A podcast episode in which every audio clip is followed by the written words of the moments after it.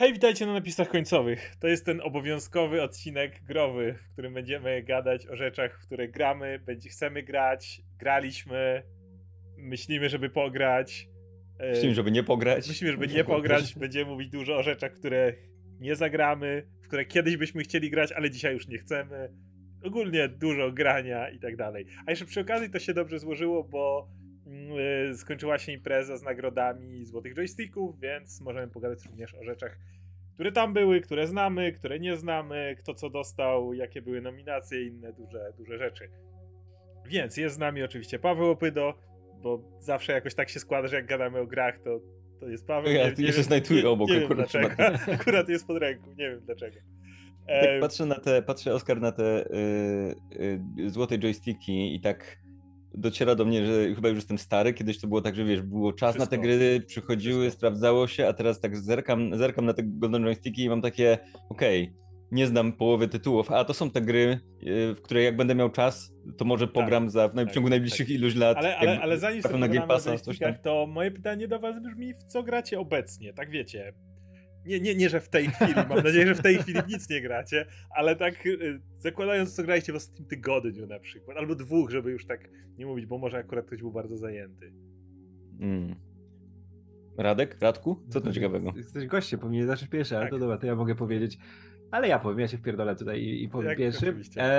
Ja w tym tygodniu zacząłem grać w God of War'a, tego nowego w końcu, ale pograłem chwilkę i znowu jest absolutnie zajebisty jak jedynka i zostawiłem go, żeby go przejść od początku całego na raz, bo to jest znowu, widzę, że to będzie taka składna narracja jak w jedynce, wciągająca. To, co się dzieje w pierwszej, nie wiem, 40 minutach, godzinie, to jest podniesienie oczywiście poprzeczki do tego, co było w jedynce, ale znowu to jest dokładnie jedynka, tylko mocniej, tylko bardziej, tylko więcej rozwinięte, mamy już charaktery postaci i wiemy, że one muszą w jakąś nową stronę podążać, to wiadomo, że fabuła jest dużo bardziej rozwinięta, nie? W jedynce chodziło o to, że trzeba się pożegnać z matką, nie? I to było takie małe, zamknięte do samego końca. To był ten główny quest jedynki. A tutaj jest troszkę tego więcej, nie? To tym rozmachem przypomina bardziej te trzy pierwsze oryginalne części God of War'a, nie? Tą samą sprawą, która się tam rozgrywa. Ale dalej to jest też poświęcone temu, że ojciec, syn, jest więcej relacji rodzicielskich tutaj się pojawia i widzę, że będą na pewno mocno rozwinięte, więc bawię się na razie jak prosię, ale chcę to zostawić gdzieś na święta, żeby tak, wiesz, 3 dni się zakonserwować, przejść to i mieć te doświadczenie, bo to jest totalnie, ten miałem moment, jak zacząłem grać. Ostatnio taki moment miałem w czasie przechodzenia The Last of Us 2, gdzie też miałem tak, że kurwa, nie odejdę od konsoli, muszę to przejść, bo ta fabuła trzyma mnie za ryj tak, że nie puści, nie? I jak trzeba było iść do pracy czy coś, to prawie płakałem, nie? Mówię, nie mogę odchodzić od takiej historii. I pamiętam, że jak Last of Us 2 przeszedłem, to była 5 rano gdzieś, 6, musiałem wstać do pracy na 7, to jak szczur się, wiesz, do łóżka skradałem, żeby się koło Uli położyć i żeby nie zauważyła, że wiesz, że ja zapłakany się do łóżka, ja naprawdę, ja byłem nie opłakałem. Wracasz tam, czołgasz się do łóżka, ale rano płaczesz. Ptaszki śpiewają, nie, tutaj już widno w ogóle, ja oczy, wiesz, czerwone, cały upocony, zapłakany, nie, i taki spocony jak świnia się ładuję do łóżka, żeby się przespać godzinę. I tutaj czuję, że będę miał to samo z tym God of War'em i bardzo, bardzo się jaram, żeby dalej grać. A tak to... Przeszkadzają ci NPC, którzy ci psują zagadki, bo to jest podobno drama w internecie dużo, w sensie, że ja w ogóle to ludzi denerwuje. Chcę wtrącić, że proszę bez żadnych spoilerów do nowego God of War'a, ja w niego pogram. Nie, to nic nie powiedziałem takiego, co było spoilerem. Wiem, na początkowym etapie. Raczej mam na myśli prośbę do ludzi w komentarzach. Tak. Wiem, że zaraz będzie tu wielki... Ale jak chcecie, to możecie napisać spoiler, wykropkujcie sobie i wtedy tam pewnie kto będzie chciał, to kliknie. Wiesz co, ale nie zauważyłem tego. Ja wiesz co, ja lubię takie casualowe podejście, jak mi ktoś tam czasami coś pomoże, szczególnie, że to jest narracyjnie ograne, no to już w jedynce działało. Jest tak, że w ogóle, że ci NPC ci pomagają, powiesz, 15 sekund, nie zdążysz się rozejrzeć, oni ci już podpowiadają i właściwie to już nie jest zagadka, no bo on ci już mówi, zobacz tam jest rzecz, nie? I ludzie, nie da się tego wyłączyć podobno w żaden sposób i ludzie strasznie narzekają na tym internecie. Wiesz co, to narzekają na tyle mocno, że podejrzewam, że to dadzą opcję wyłączenia tego. Pewnie tak, ale wiesz co, ale to jest właśnie tak ograne narracyjnie, tak jak było z tą, kurczę, jak się ta głowa nazywa, on też się tutaj pojawia. Mimir. Ten, który, i tak, Mimir. który tam komentował różne rzeczy i to troszkę też tak wygląda i jak nie zwracasz na to uwagi, to ci to po prostu przypomina, o, postacie żyją w tym świecie, gadają, nie? Coś tam czasami podrzucą, bo coś zauważyły. I w sumie aż tak tego nie zauważałem. Może wiesz, na dalszych etapach to będzie bardziej denerwowało, jak już będziesz chciał sobie pograć, a to cię będzie no, momentami ciągnęło za rączkę. Ale jedynka miała to samo, nie? Że tam też było dużo że takich pomagajek, żeby ej, ciesz się historią, nie? I ten gameplay jedynki w ogóle też nie był jakiś super rozwinięty, nie? I tutaj dalej radochę daje rzucanie tym toporem, wiesz, i tam tutaj dodali te różne mechaniki, że on się tam odbija od jakichś luster i robi cuda niewidy, no ale to dalej jest taka przygoda, że wow, jesteś wciągnięty w historię i chcesz ją poznać, nie? To jest super casualowa gra, ja kocham takie gry i uwielbiam, jak się raz na jakiś czas pojawi właśnie coś takiego, co niby, wiesz, ma tam ten otwarty świat w jakiś sposób, ale to jednak ciągnie za rączkę, to nie jest jak Assassin's Creed, nie? Gdzie to jest wszystko rozpiptolone i nie wiesz, co robić, nie? A tutaj jednak, ej, historia cię trzyma cały czas przy niej, nie? Żebyś był i przeżywał i to jest super. Okej. Coś jeszcze? Tak, taki jakiś? Nie, to tak ja w Apexa napierdalam cały czas. To jest moje growe życie. Jak tam nowy sezon Apexa i nowa postać. To tak, na pewno są ludzie grający w Apexa w komentarzach, bo wszyscy grają w Apexa na tym etapie. Jesteśmy w tym miejscu. Tak, ale no nie, pojawiła się nowa postać, która jest... W ogóle to jest super w Apexie, że tam masz wszystkie reprezentacje. Jakie sobie, wiesz, już znaczy nie wszystkie reprezentacje, kupę reprezentacji. Jak w FIFA 23. Tak, dokładnie jak FIFA, jak na Mistrzostwach Świata w Katarze, masz wszystkie reprezentacje, nie? Ale masz reprezentację i teraz pojawiła się pierwsza postać ta seksualna, która jest naprawdę fajna i podoba mi się jej lore, bo ona jest trochę taką wiedźmą, która wnosi coś nowego z tego świata, który jest taki wiadomo technologiczny, po-titanfallowy i to jest coś innego. Oczywiście to jest technologiczne, ona tam nie ma, że czaruje naprawdę, nie?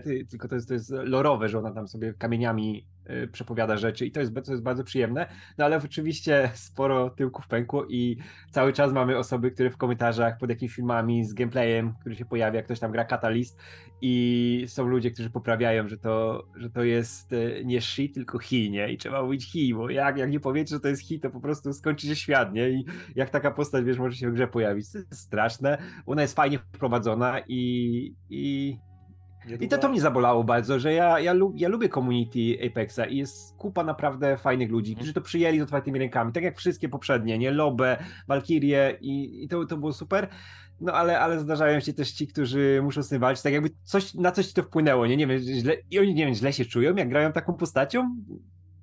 Nie wiem. Niedługo w grach Blizzarda będzie 15 postaci naraz, teasując jeden z segmentów. Ale jak?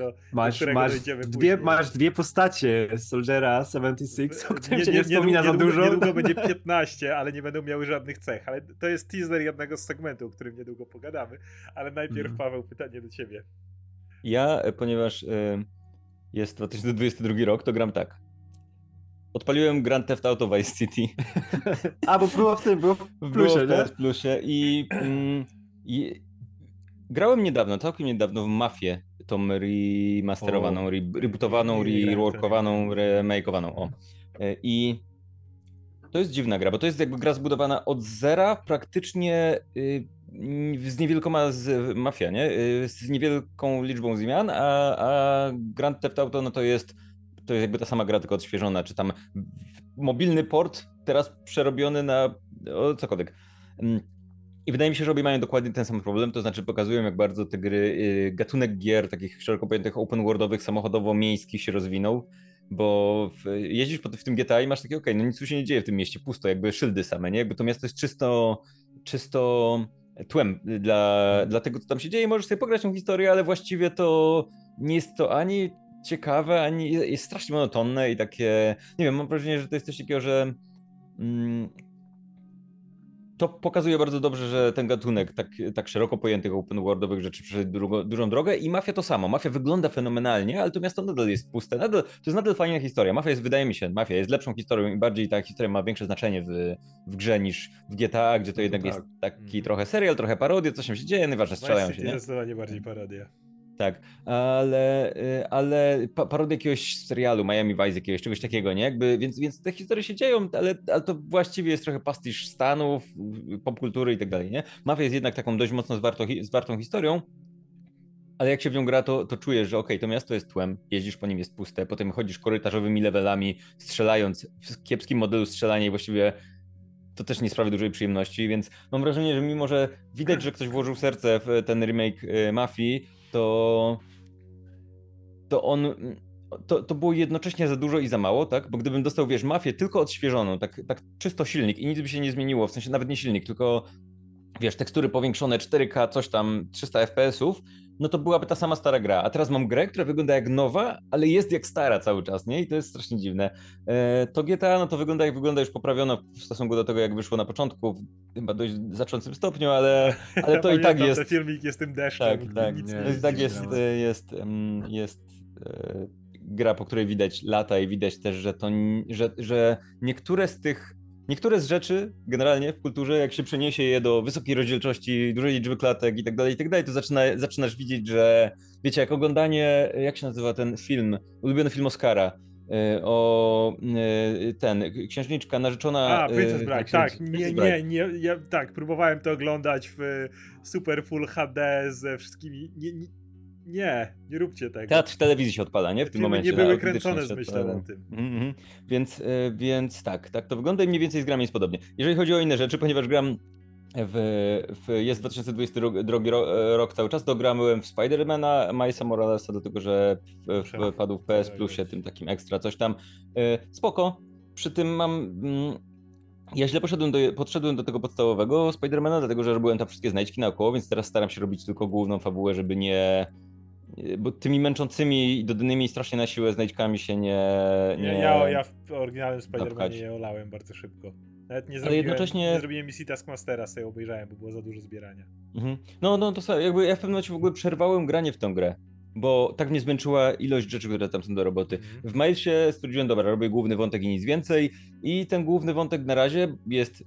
Z jednej strony mi się bardzo podoba, jest bardzo sympatyczny, z drugiej strony mam takie wrażenie, że jest tam trochę misji fillerów, takich, gdzie chodzisz dużo i robisz jakieś zagadki w rodzaju podłączania jakichś kabli prądem. Ja tak, okej, jak sobie polatać i powalczyć, jakby jak już mi dodali zagadki logiczne, gdzie przesuwam jakieś wagony, pociągi czy coś tam, to już mam takie, już za dużo. Ale te zagadki są całkiem spoko.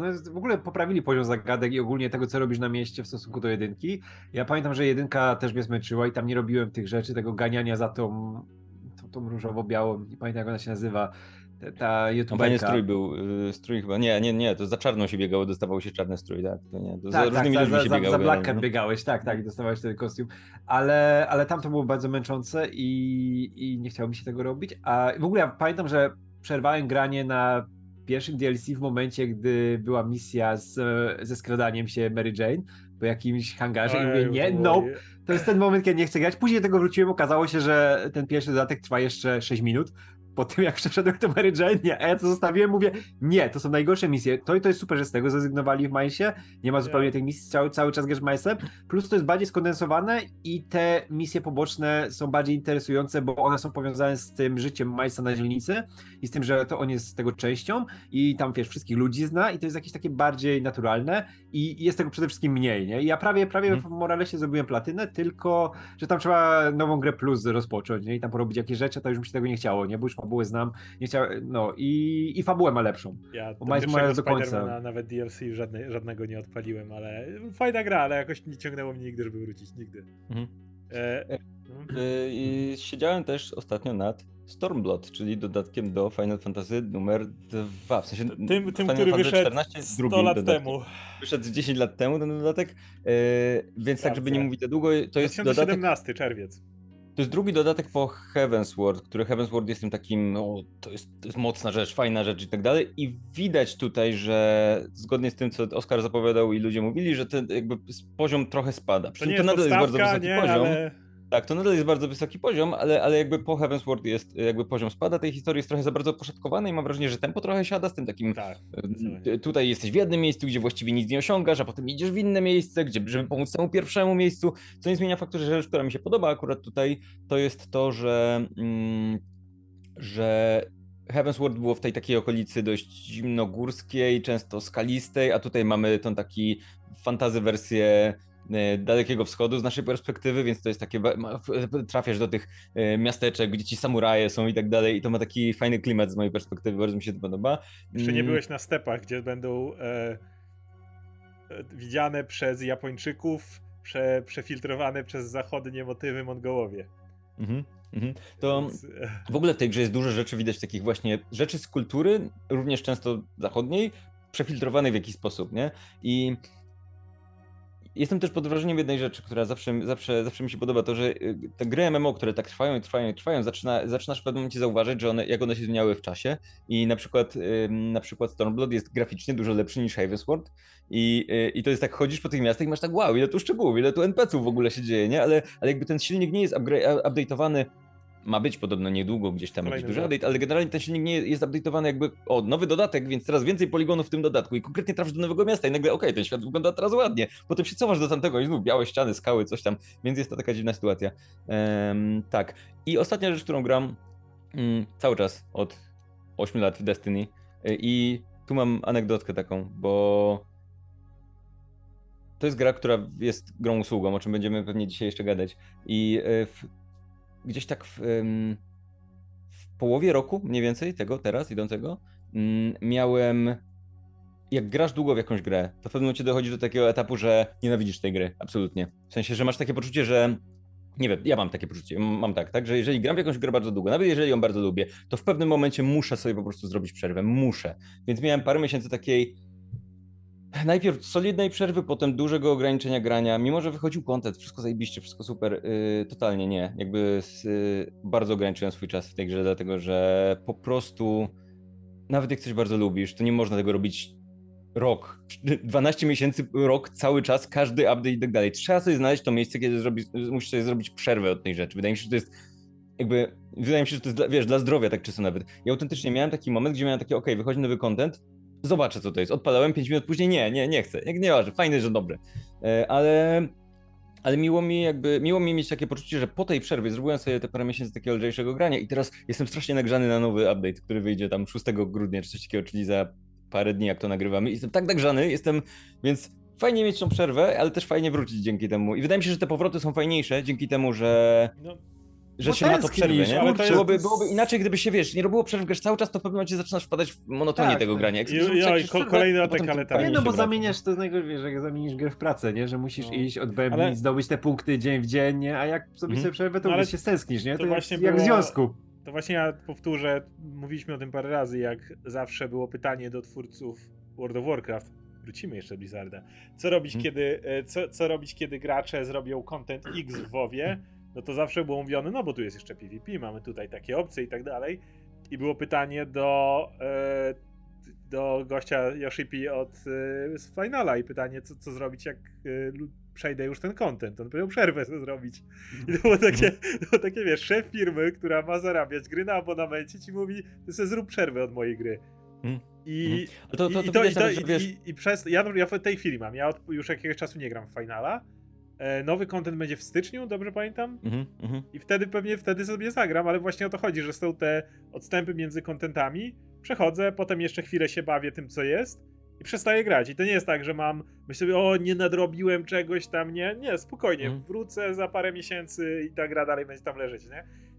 I przez to, pamiętam jak grałem w WoWa. WoWa to było tak, że albo grasz na maksa, albo kończysz grę i może wracasz po jakimś czasie, ale to nie jest tak, że robisz świadomą przerwę.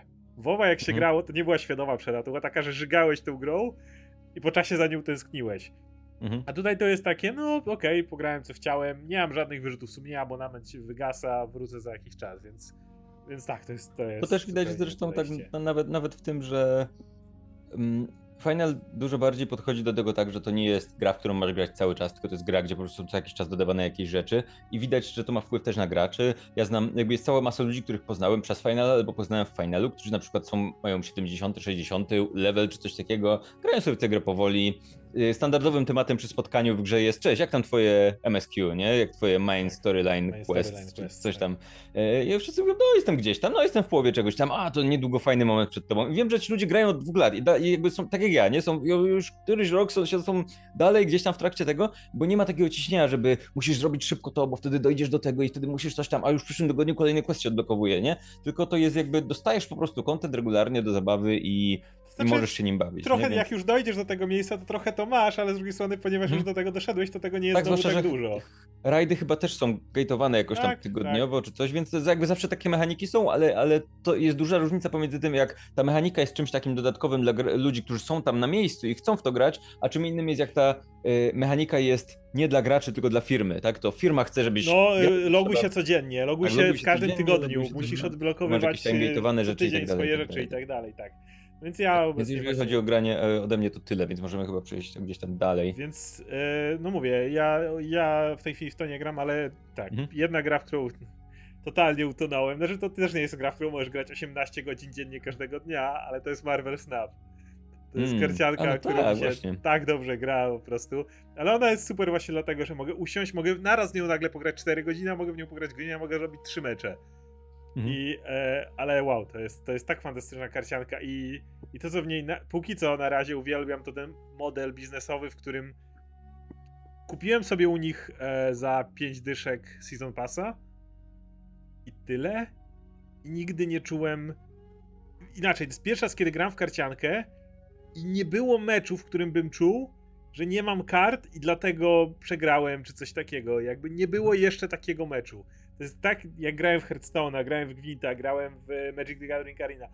Zawsze był ten motyw, że wchodził ktoś i spuszczał w pierdol takim dekiem i myślałeś, kurde, jakbym ja grał tym dekiem, to dopiero bym, wiesz, wygrał. Jeszcze ani razu nie miałem takiego uczucia. Kombinuję sobie, mam kilka deków, kombinuję sobie tymi kartami, które mam. Przez to, że te mecze są szybkie, przez to, że można łatwo odkuć punkty, że możesz obstawiać tymi, masz tą mechanikę tego takiego hazardu punktów, ale to trwa chwilę.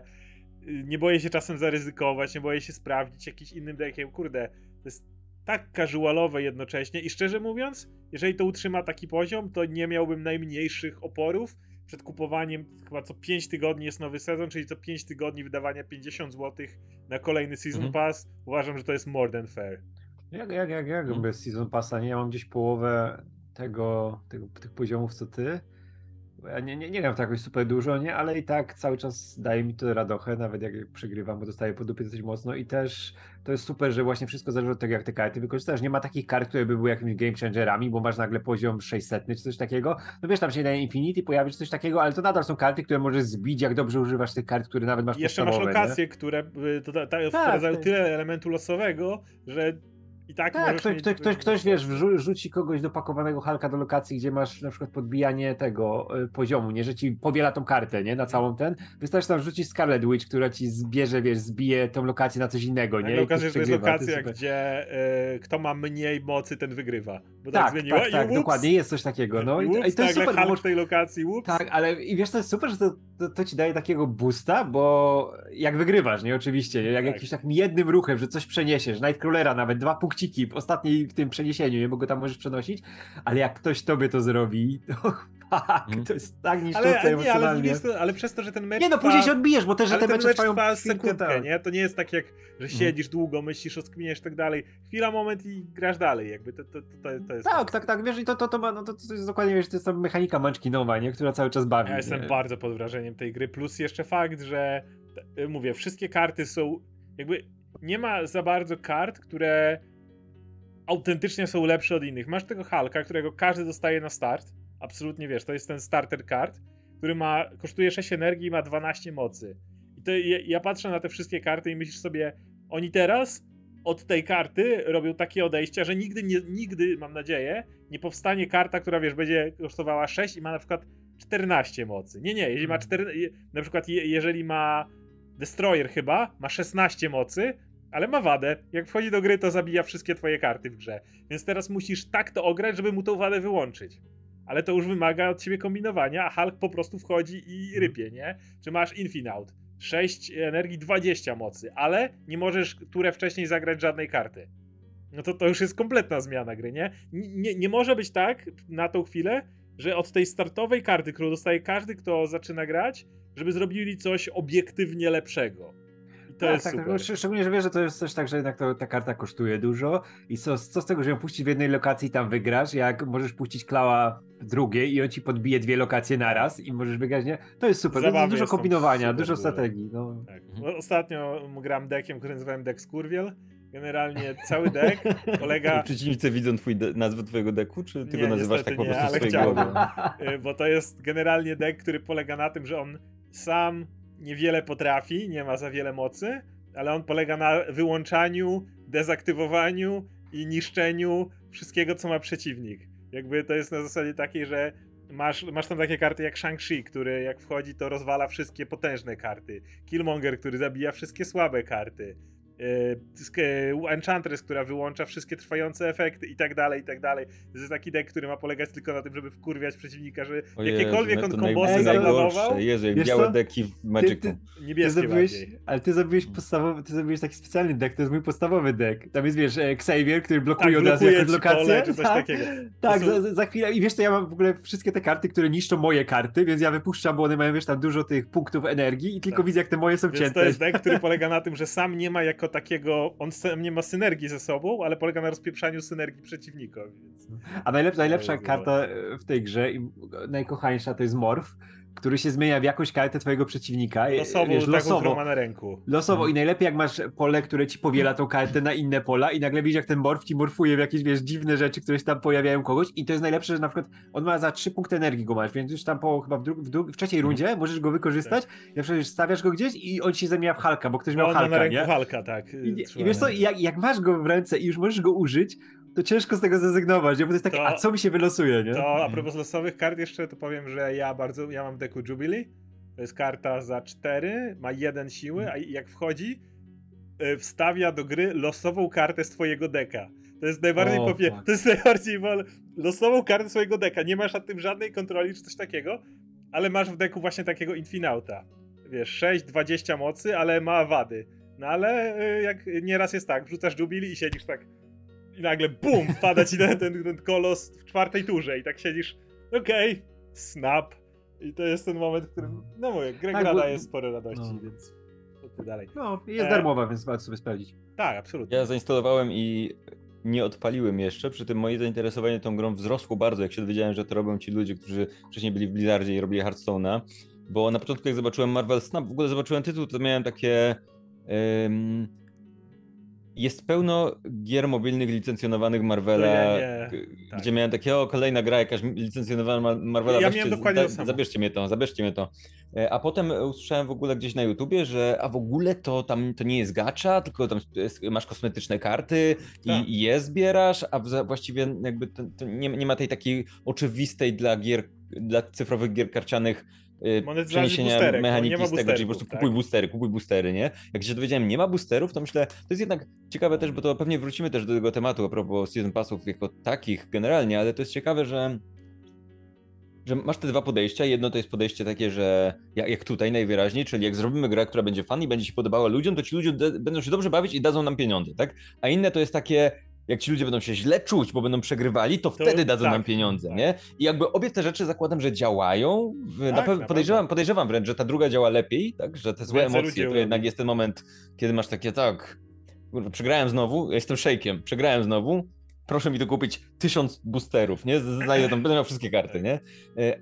Ale ta druga droga, ta pierwsza droga, czyli budowanie jakiejś takiej fajnej rzeczy, liczenie, że ludzie będą ją lubić, więc po prostu przejdą, wrócą, zapłacą i tak dalej, wydaje mi się jakby zdrowsza na dłuższą metę i uczciwsza. I to też myślę, że może to się zmieni, ale myślę, że w ostatnich latach World of Warcraft kontra Final Fantasy to jest dokładnie podział na te dwie drogi. Jakby dokładnie podział na te dwie drogi.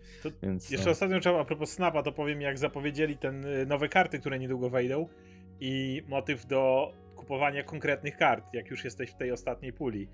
Jak słyszę, kupowanie konkretnych kart i potem tłumaczą zasadę, że co 8 godzin w sklepie rotuje jedna karta, której nie masz, więc ona indywidualnie dla każdego. I na co 8 godzin się zmienia. Ja myślę, zaczyna się. Hej! Jest ta karta, brakuje ci punktów w tym momencie, co? Brakuje ci trochę punktów, ale nie chcesz przegapić tej karty. Przyda ci się ta karta, to może lepiej, wiesz... A potem mówią, i jeżeli nie masz w tej chwili punktów na to, to tam jest taka pineska, naciskasz i przestaje się rotować. Ja siedzę. Żebyś widział, no. Okej, to jest consumer friendly właśnie. To jest consumer friendly. Chcesz koniecznie tą kartę do deka? Trafia ci się? Nie musisz lecieć do sklepu, zapinasz pineską, dalej jesteś free to play graczem, jak tylko uzbierasz te punkty, ta karta będzie na ciebie czekać. Myślę, to jest tak nieopłacalne finansowo z perspektywy po prostu i jak dużo opłacalniejsze byłoby, żeby ta karta się zmieniała i żeby ktoś czuł ten motyw, że ej, zaraz ci wyrotuję ze sklepu, jak akurat trafiłeś, kupuj teraz, nie? Więc ja potoczyłem to i stwierdzam, okej, póki co mają cały czas jeszcze moją uwagę w ten sposób. No, szczególnie patrząc na inne sklepy i na innych... Dokładnie, a promocja teraz, 20% taniej. Tak, tak. Jak coś, do czego zaraz przejdziemy, nie? Że patrz, jest 40% taniej, ale od czego to jest objęte? Od czego 40%? Nie wiemy. To jeszcze tylko powiem, że gram ze złych gier w takim razie, które próbowałem ostatnio przejść. Odpaliłem, uwaga, Watch Dogs Legion. Stwierdziłem, przejdę to, dam radę. Bo chciałem, wiecie, zrobić gier...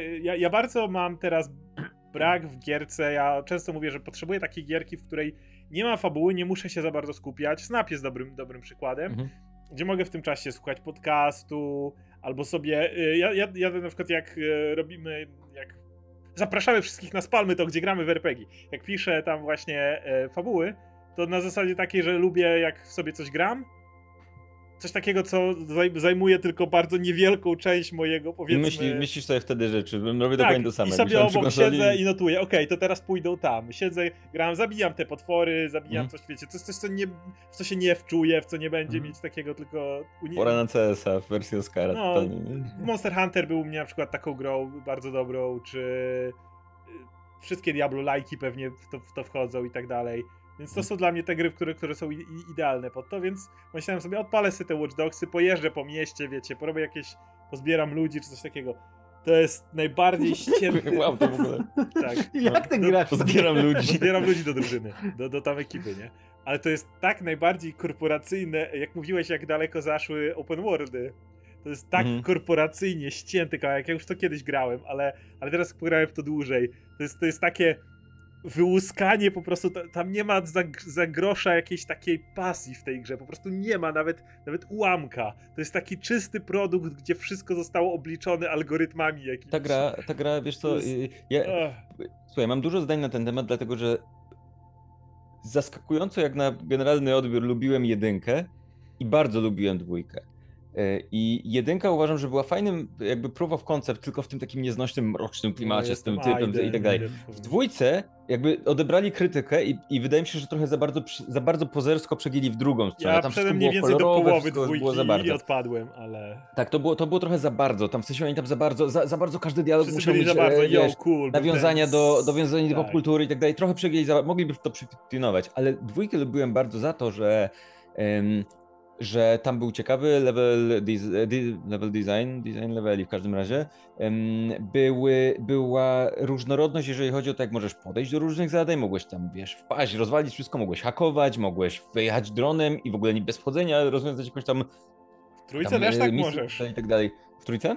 W trójce też tak możesz. Absolutnie. W trójce mam ten problem, że w trójce, ponieważ masz te postaci, jakby grasz całym miastem, więc to jest, jakby technicznie jest efektownym modelem. Fajnie, że jakby te postaci... To jest ciekawy pomysł, ale to na pomyśle się skończyło. Do niczego nie prowadzi, jakby do niczego nie prowadzi. Fajnie, ale jak chcę mieć postać w grze, a nie problem jest taki, że to przez to, że jakby...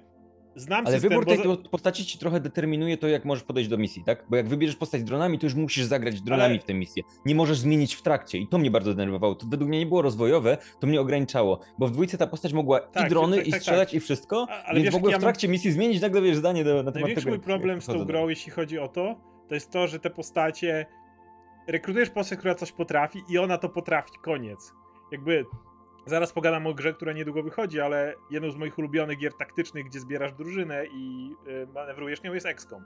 XCOM 2, gdzie miałeś żołnierzy, którzy mieli różne umiejętności, ale te umiejętności też się rozwijały i zdobywałeś dla nich sprzęt. Oni, jak zrobili jakąś misję, to często byli po niej ranni, albo wymagali nawet nie tyle ranni, tylko po prostu musieli odsapnąć R&R, nie, i tak dalej. Nie mogłeś non-stop brać tych samych ludzi na misję. I mało tego, jeżeli któregoś straciłeś na misji, to zajebiście czułeś to, bo poświęciłeś czas na jego szkolenie, wiesz, pograłeś nim, już wiedziałeś, jak się nim gra fajnie i tak dalej.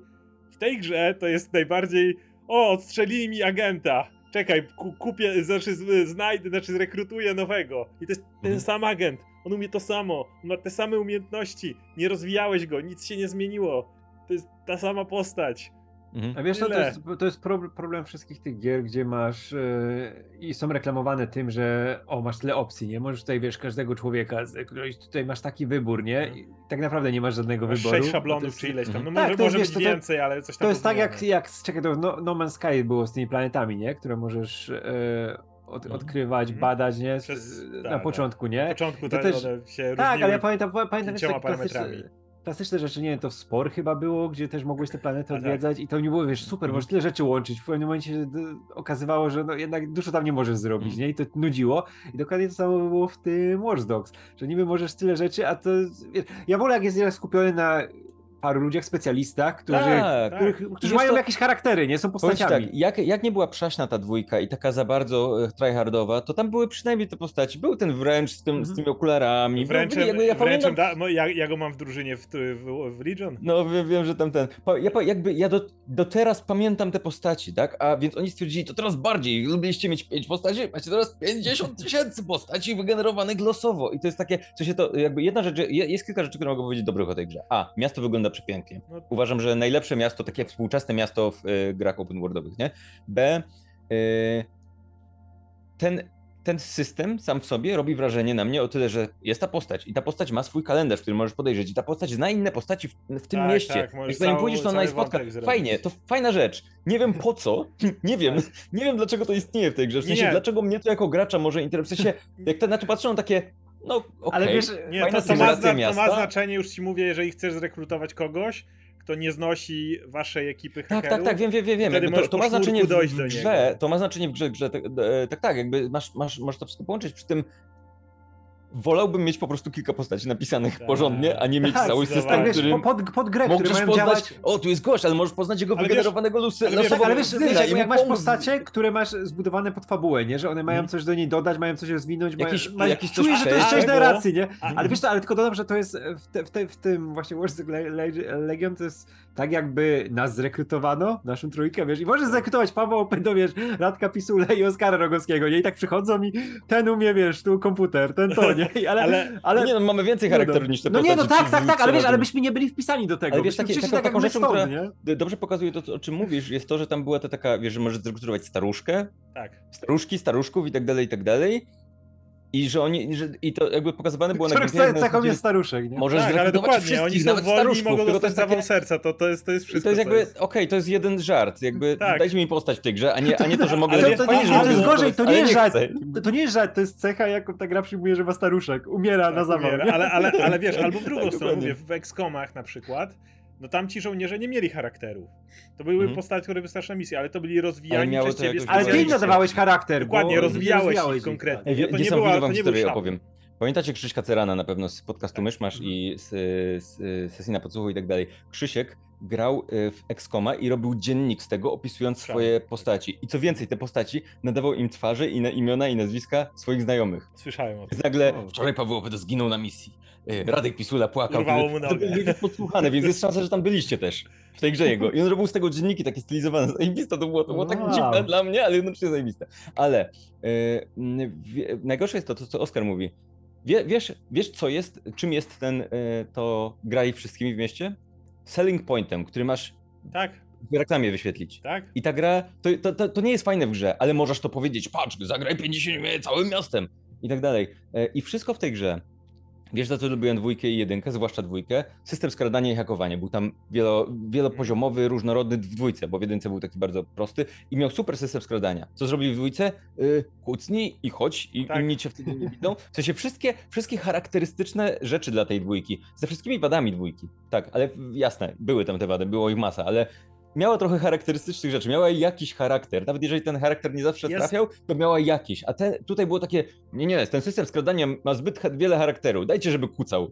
Nie powiem, jest pewien fan, jak bierzesz tą postać, nie szpiega, ale tego asasyna i on ma całą gankatę i czujesz się jak John Wick, bo strzelasz i jak tam łapie, to on, wiesz, wykręca typa, gdzieś tam od dołu strzela i tak dalej. Tylko że no to fajnie wygląda, ale sprowadza się do tego, że naciskasz jeden guzik, kiedy jesteś koło przeciwnika i on go zabija. Jakby to wszystko, co robi, nic więcej. Więc no... A kończąc temat w co gram, no to dalej Ubisoft jest jedna gra, którą absolutnie uwielbiam, która teoretycznie nadawałaby się do tego, o czym mówiłem, czyli do takiego odmurzenia. Problem że jest taki, że robię to tylko na bardzo wczesnych etapach, to jest Anno 1800, gdzie jak zaczynasz grę, to wiesz, stawiasz sobie tą małą wioseczkę, tutaj zapewniasz ludziom jakieś tam potrzeby, tutaj rozmawiasz z partnerami handlowymi obok i tak sobie spokojnie, gdzieś tam na ekspedycję popłyniesz statkami, 15 godzin później. 3 wyspy, czekaj, tutaj jest sieć, którą muszę łączyć, czekaj, z Arktyki właśnie coś wiozą, ale z Nowego Świata, jak nie dowiozą rumu, to będą tutaj strajkować i wtedy będą, a zamieszki, pożar jest tam, o Jezu, tutaj kopalnie nie wyrabiają, muszę tutaj zwiększyć. Oskar miał pisać scenariusz, jest teraz Oskar miał wszystkie liczby, wiesz, na tych gifach. Tak. I generalnie już na tym etapie, to nie masz czasu sobie, wiesz, zapisać czegoś, czy coś takiego, tylko siedzisz i to możesz... Nie ma tam aktywnej pauzy w tej grze, takiej, że pauzy zastanawiasz się, kto gdzie coś... Tylko, że jak ją odpauzujesz, to już nie myślisz o... sesji, czy czymś innym. No tak, no tak. Ona nie zabiera, wiesz, 20% twojego brain capacity, tylko 120. I to jest takie już wszystko. Lubię tą grę bardzo, ale granie w nią dłużej niestety i im bardziej rozbudowujesz, bo oni tam jeszcze dodawali przez kolejne lata, wspierali tą grę cały czas. Na tym etapie to możesz tam robić statki, takie powietrzne zeppeliny, które ci wożą rzeczy, jakieś wieżowce stawiać, ale oni potrzebują dodatkowych rzeczy, żeby coś tam siedzieć i tak, a teraz płyniemy do Afryki. Więc no, fan.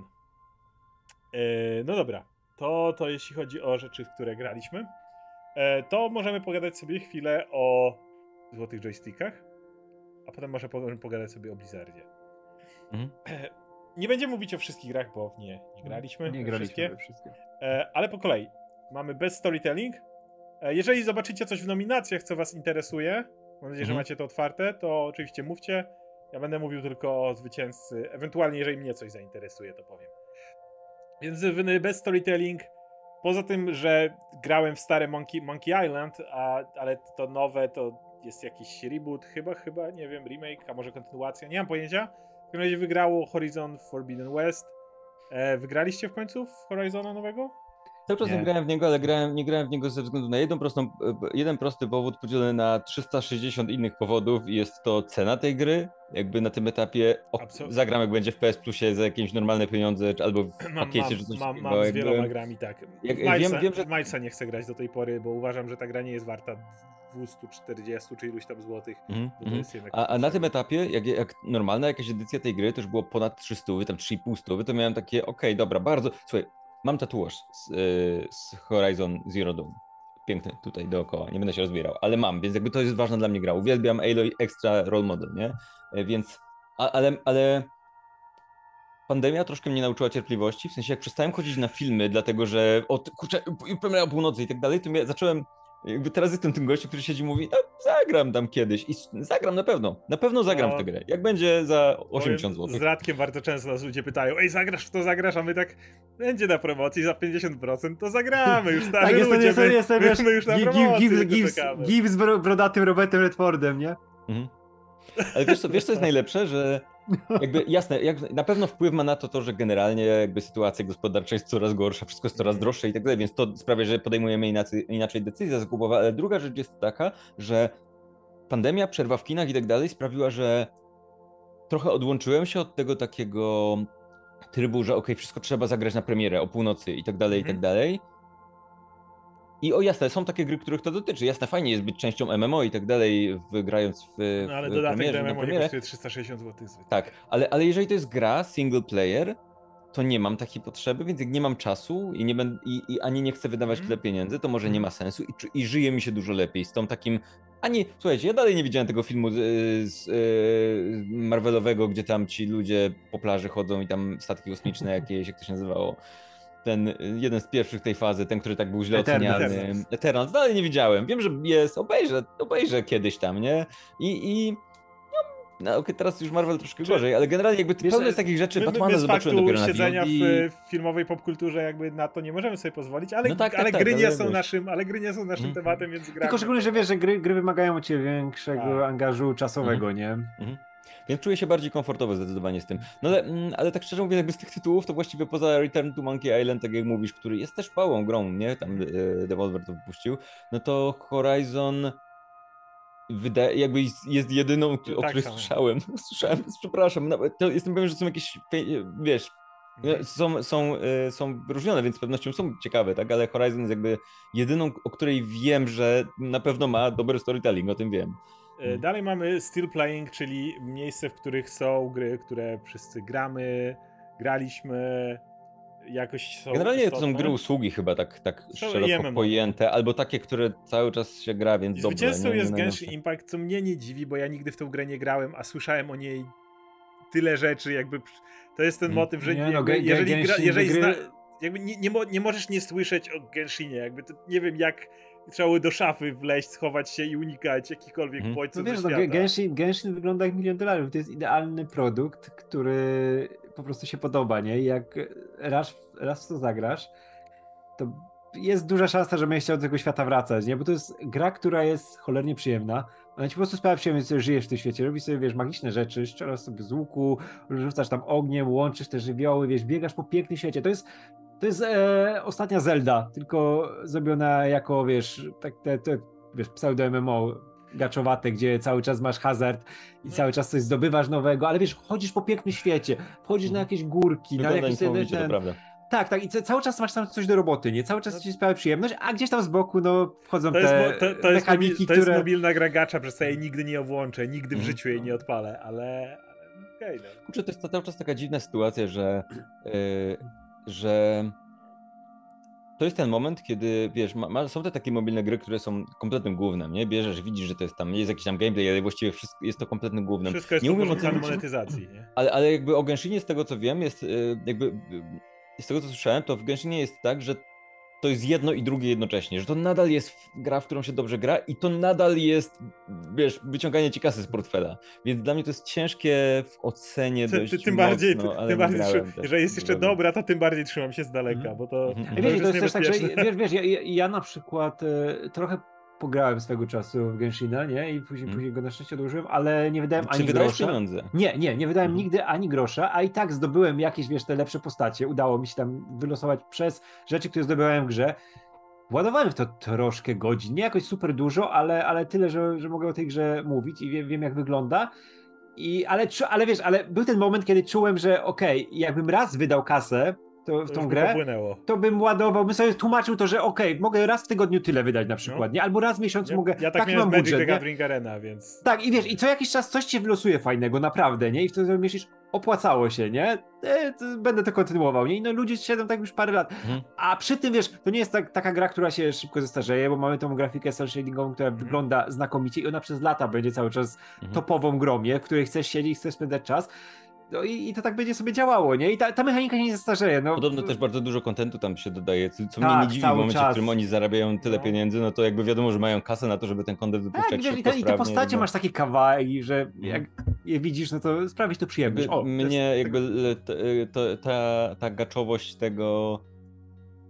To jest dla mnie, wiesz, to jest dla mnie tłumacz, więc nie. Przy tym jakby podoba mi się, że wszystkie nasze ulubione gry, bo jest Destiny 2, jest Final Fantasy XIV i jest Apex Legends, wszyscy przegraliśmy w tym. Troszkę mnie zaskakuje Sims 4 tutaj, bo mam wrażenie, że jesteśmy na tym etapie rozwoju Sims 4, że wszyscy fani Sims już czekają na Sims 5, który kiedyś tam się pojawi, a gra po prostu wypuszcza kolejne jakieś ciekawy, tam paki rzeczy, ale okej. Wiesz, jest Elder Scrolls Online, a nie ma innego MMO istotnego, więc...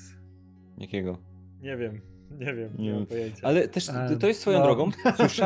Słyszałem rzeczy dobre o... W sensie, to jest w ogóle niesamowita historia, bo w momencie, w którym... Mówisz o Elder Scrolls Online? Wiesz co, w ogóle generalnie mam wrażenie, że jest tak, że jak WoW się przewrócił z rowerka, to ludzie zaczęli się rozglądać wokół i zaczęli się orientować, że inne gry istnieją i są dobre, tak? I zaczynają działać. I Elder Scrolls Online też po tym takim rough starcie, mam wrażenie, słyszałem, że to w ogóle jest fajna gra, ale mówisz, że jest tam... Tak, ludzie ci powiedzą, że nie zapłacili ani grosza i ja w to wierzę, wiesz, możesz tu powiedzieć o każdej grze, możesz powiedzieć, że gram w Diablo Immortal, gra mi się super, nie płaciłem tam ani grosza. Ale jeżeli masz grę, która w sklepie oferuje ci konkretny power, a Elder Scrolls Online, z ciekawości nawet zajrzałem właśnie, gdzie ludzie w filmikach opowiadali, jak wygląda sklep i tak dalej. Nie grałbym w coś takiego.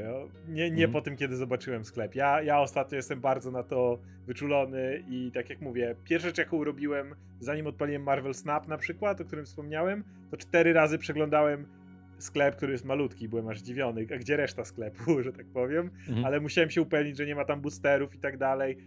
No to po prostu robię ze względu na to, tak jak Radek powiedział, to jest taki jeden kroczek przed wrzuceniem jednego grosza. Może masa ludzi jest taka, która nigdy w życiu nie wyda żadnego grosza i będzie się świetnie bawiła i nie będzie się czuła jako gorszej klasy gracz. Wiele gier próbuje to wcisnąć i spoko, ja nie jestem taką osobą, od razu mówię. Więc... Wiesz, też nie ma nic złego, jak wiesz, masz jakąś swoją grę, gdzie raz na jakiś czas sobie kupisz jakieś kosmetyki czy coś takiego. Nie, wiesz, jeżeli... zarabiasz i ten...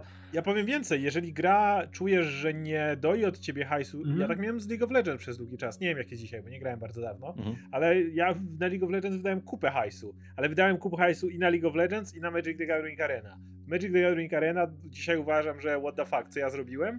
Z League of Legends stwierdzam, grało mi się super, to stwierdziłem, że ej, i tak nie płacę za tą grę ani grosza, a dla wiele gier płacę i gram znacznie mniej i tak dalej, czemu nie kupić sobie skórek czy czegoś takiego? Jakby, jeżeli gra jest, ma fundamenty dobrze zrobione, to nie mam żadnego problemu, ale znowu, ale znowu mam problem, kiedy jest to player power. Mam duży to jest ten taki efekt, jeżeli gra sprawi, że poczujesz się źle, ale jak zapłacisz, to poczujesz się lepiej. Tak, właśnie, dokładnie.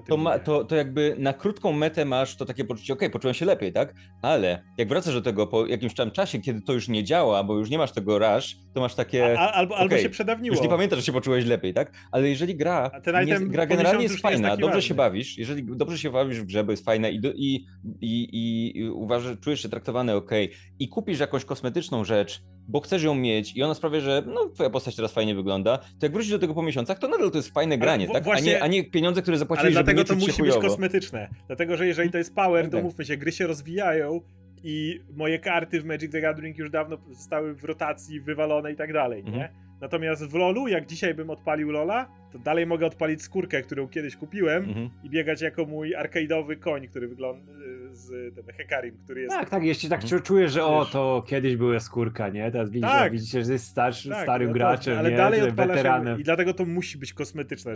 Dlatego automatycznie mówię, jak widzę player power, to uciekam. Dalej mamy bez visual design i wygrywa Elden Ring, co mnie w ogóle nie dziwi. Powiem tak. Wiesz, ja grałem chwilę w Elden Ringa, nie znoszę tej gry, bo dostałem wpierdol od razu na początku. Wszystkie te... Nadal nie. Ja tych, wiesz, soulsowych rzeczy to nie trawię zupełnie, ale ta gra wygląda obłędnie. Ja sobie tylko chodziłem, wiesz, bo tam możesz sobie iść gdzie chcesz, nie? I to było takie przyjemne sobie oglądać rzeczy. W Elden Ringu jest niesamowite to, że prawie gdzie nie pójdziesz, design chociażby potworów się zmienia. Te potwory po prostu non-stop walczysz z inaczej wyglądającymi przeciwnikami. Oni się non-stop zmieniają. Bossy potrafią w pewnym momencie mieć pewne powtarzające się elementy, ale jeśli chodzi o ogólne lokacje, czy... Ja przeszedłem Elden Ringa i niedawno odpaliliśmy ze znajomym, bo wyszedł jakiś czas temu Seamless Co-op mod, bo dojdziemy jeszcze do kategorii multiplayer i ja jeszcze zrobię rant po raz kolejny, ale jest mod, który powoduje, że można zajebiście grać w kopie, gdzie naprawdę podróżujecie po świecie razem, sobie jeździcie, eksplorujecie, to jest seamless co-op, jak sama wskazuje, i gra się nam super. Przez ostatnie 2 tygodnie miałem mniej czasu na granie, więc sobie nie pograliśmy, dlatego nie wymieniłem tego, ale generalnie jak będę miał chwilę, to na pewno sobie znowu pogramy i gra się fantastycznie. Tym bardziej, że za pierwszy razem jak przychodziłem, to tak jeszcze ostrożnie, wiesz. Aczkolwiek na tej liście jest też Plague Tale Requiem, które... W ogóle rzeczy na tej liście tak naprawdę... Słuchaj, Horizon Forbidden West też wygląda niesamowicie, jakby jest mniej stylizowaną grą, ale wygląda niesamowicie. Call of the Lamp, no to jest ten taki, on jest w stylu jak Cuphead trochę wygląda, połączenie Cuphead z tym takim, co się Don't Starve. Ja nie grałem, ale oglądałem gameplay po to, żeby zobaczyć, jak Ghostwire Tokyo też jest właśnie w stylu takich dziwnych rzeczy i wygląda super. Tak, Ghostwire Tokyo to wygląda jak połączenie Refna z Johnem Wickiem, nie? Jakby Refn właśnie kręci jako część Johna Wicka, bo to naprawdę ślicznie wygląda. Wiesz, ja troszkę pograłem i ona mechanicznie i fabularnie w jakimś czasie zaczyna nudzić, ale wygląda cały czas naprawdę znakomicie. Ja mówię, a Plague Tale'a przeszedłem, uważam, że nie jest tak dobry jak pierwsza część. Ostatecznie, jak przejdziesz całą jedynkę, jak wiesz, jako kompletny dział, ale to dalej fantastyczna gra, która wygląda fantastycznie i no, ale ten rok ogólnie wizualnie był bardzo zróżnicowany. To jest super, że ten design idzie. Mam wrażenie, że fajne jest to, że już jako branża, nie chcę powiedzieć my jako branża, ale generalnie gry jako gatunek już nie ma tego takiego gonienia za fotorealizmem i tego takiego, że o, teraz ta gra, może Ubisoft dalej próbuje to robić gdzieś tam, ale... I dlatego go nie ma w nominacjach. Tak, ale zaczyna jakby nawet rzeczy, które są... I nie ma już takiego czystego fotorealizmu. To, o zobacz, więcej poligonów, to jest bardziej prawdziwe. Już nawet te rzeczy, które są realistyczne, zaczynają wyglądać jak albo Horizon, albo Ghost of Tsushima, tak? które niby na pierwszy rzut oka jak zobaczysz, no to masz takie, no dobra, chłop, ale czujesz stylizację, baba i tak dalej, ale jak spojrzysz na to szerzej, to widzisz, okej, jest tu kierunek artystyczny, który wychodzi poza zróbmy realistycznie, tak? Widzisz dziwne światła, widzisz takie, wiesz, dziwne tła i tak dalej, nie? Więc cieszy mnie to bardzo. Nie? Studio of the Year from Software. Tutaj muszę powiedzieć, że... Zaskoczenie? Dla kogoś? Że to wiadomo, że tutaj Elden Ring pozamiatał, ale trzeba jednak jedną rzecz przyznać. Macie tą grę, Elden Ring, która do tej pory nie staniała, ale kosztuje ile kosztowała, ale różnica między Elden Ringiem a wieloma innymi grami jest taka, że z tego co rozumiem ma wyjść jakiś dodatek do Elden Ringu. Dodatek. Tam nie ma shopu, nie możesz sobie go otworzyć i kupować kosmetycznych rzeczy. Wszystko, co jest do zdobycia, jest w tej grze.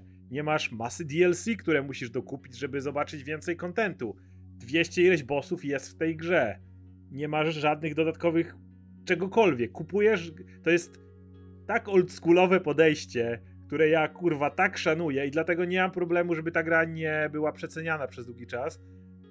Bo po prostu kupujesz grę i ona jest kompletnym pakietem. Jasne, jeżeli za jakiś czas wyszedłby dodatek, to nie miałbym z tym żadnego problemu. Ale po prostu kupujesz i dostajesz. Mogą być patche, które, nie wiem, balans poprawiają, czy coś w tym rodzaju. Bo coś, wiadomo, przeszło, gracze znaleźli jakąś OP broń, czy coś takiego. Ale wow, to jest rzadkość dzisiaj, żeby robić grę, którą kupujesz i dostajesz grę, a nie kawałek. To jest taka w ogóle ciekawa rzecz, która mam wrażenie, że dotyczy nawet nie wschodniego rynku tworzenia gier, ale wręcz konkretnie chyba japońskiego rynku tworzenia gier, że one nie są, bo nie potrafię tego powiedzieć o chińskich na przykład grach, nie? Ale one nie są zoptymalizowane jako produkt, tak? Nie masz tam, okej, tu tutorial jest potrzebny, żeby po iluś tam sekundach, bo tyle wyliczyliśmy, że wynosi uwaga gracza, jak po 27 sekundach nie dostanie tutorialu, to wyjdzie z gry i będzie mniej grał, a tutaj jest potrzebny sklep, w tym momencie mój wyświetli i tak dalej, co... No, jakby w pewnym stopniu jest w pewnym stopniu zaletą, w pewnym stopniu wadą, wydaje mi się, że to trzeba w pewien sposób zbalansować. Jakby fajnie jak gra...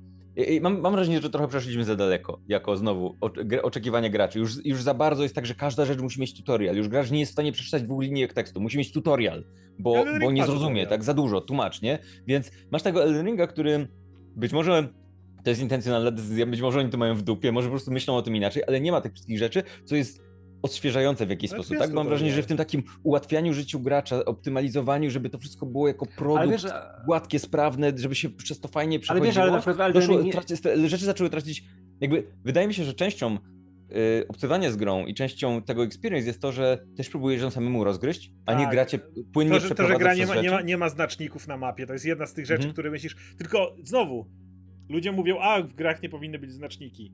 To wraca do tego, o czym mówiłeś w kwestii tego, jak gry zrobione są wizualnie. Usuń z asasynów znaczniki i generalnie zauważenie czegokolwiek w tej pseudofotorealistycznej masie jest niemożliwe. Nie zauważysz tego obiektu, że on się wyróżnia jakoś bardziej od tego, co tu jest. W Elden Ringu nagle stoi ci jakaś wyjebana wieża, która jest w ogóle geometrycznie dziwna, wiesz, strukturalnie niemożliwa, ale widzisz ją z dala i po prostu tam jedziesz. Kurczę, tak, pamiętam jak to było lata temu w Shadow of the Colossus i w tej wersji teraz zaktualizowanej, gdzie też nie miałeś znaczników, wiesz, mieczyk ci świecił i jechałeś gdzie chciałeś, nagle patrzysz ten kolos, nie? Mam jeden dziwnie konkretny przykład na ten temat. W kwestii, to nawet nie jest kwestia gier, znaczniki, nieznaczniki, ale takiego visual designu. Jest takie miejsce w Heavensward w Final Fantasy, gdzie się przychodzi, jest tam taka duża wieża i są smoki. Oskar na pewno kojarzy i ktoś, kto grał, pewnie też kojarzy. I tam w tym jak się wchodzi do sali, na samym dole, to są schody.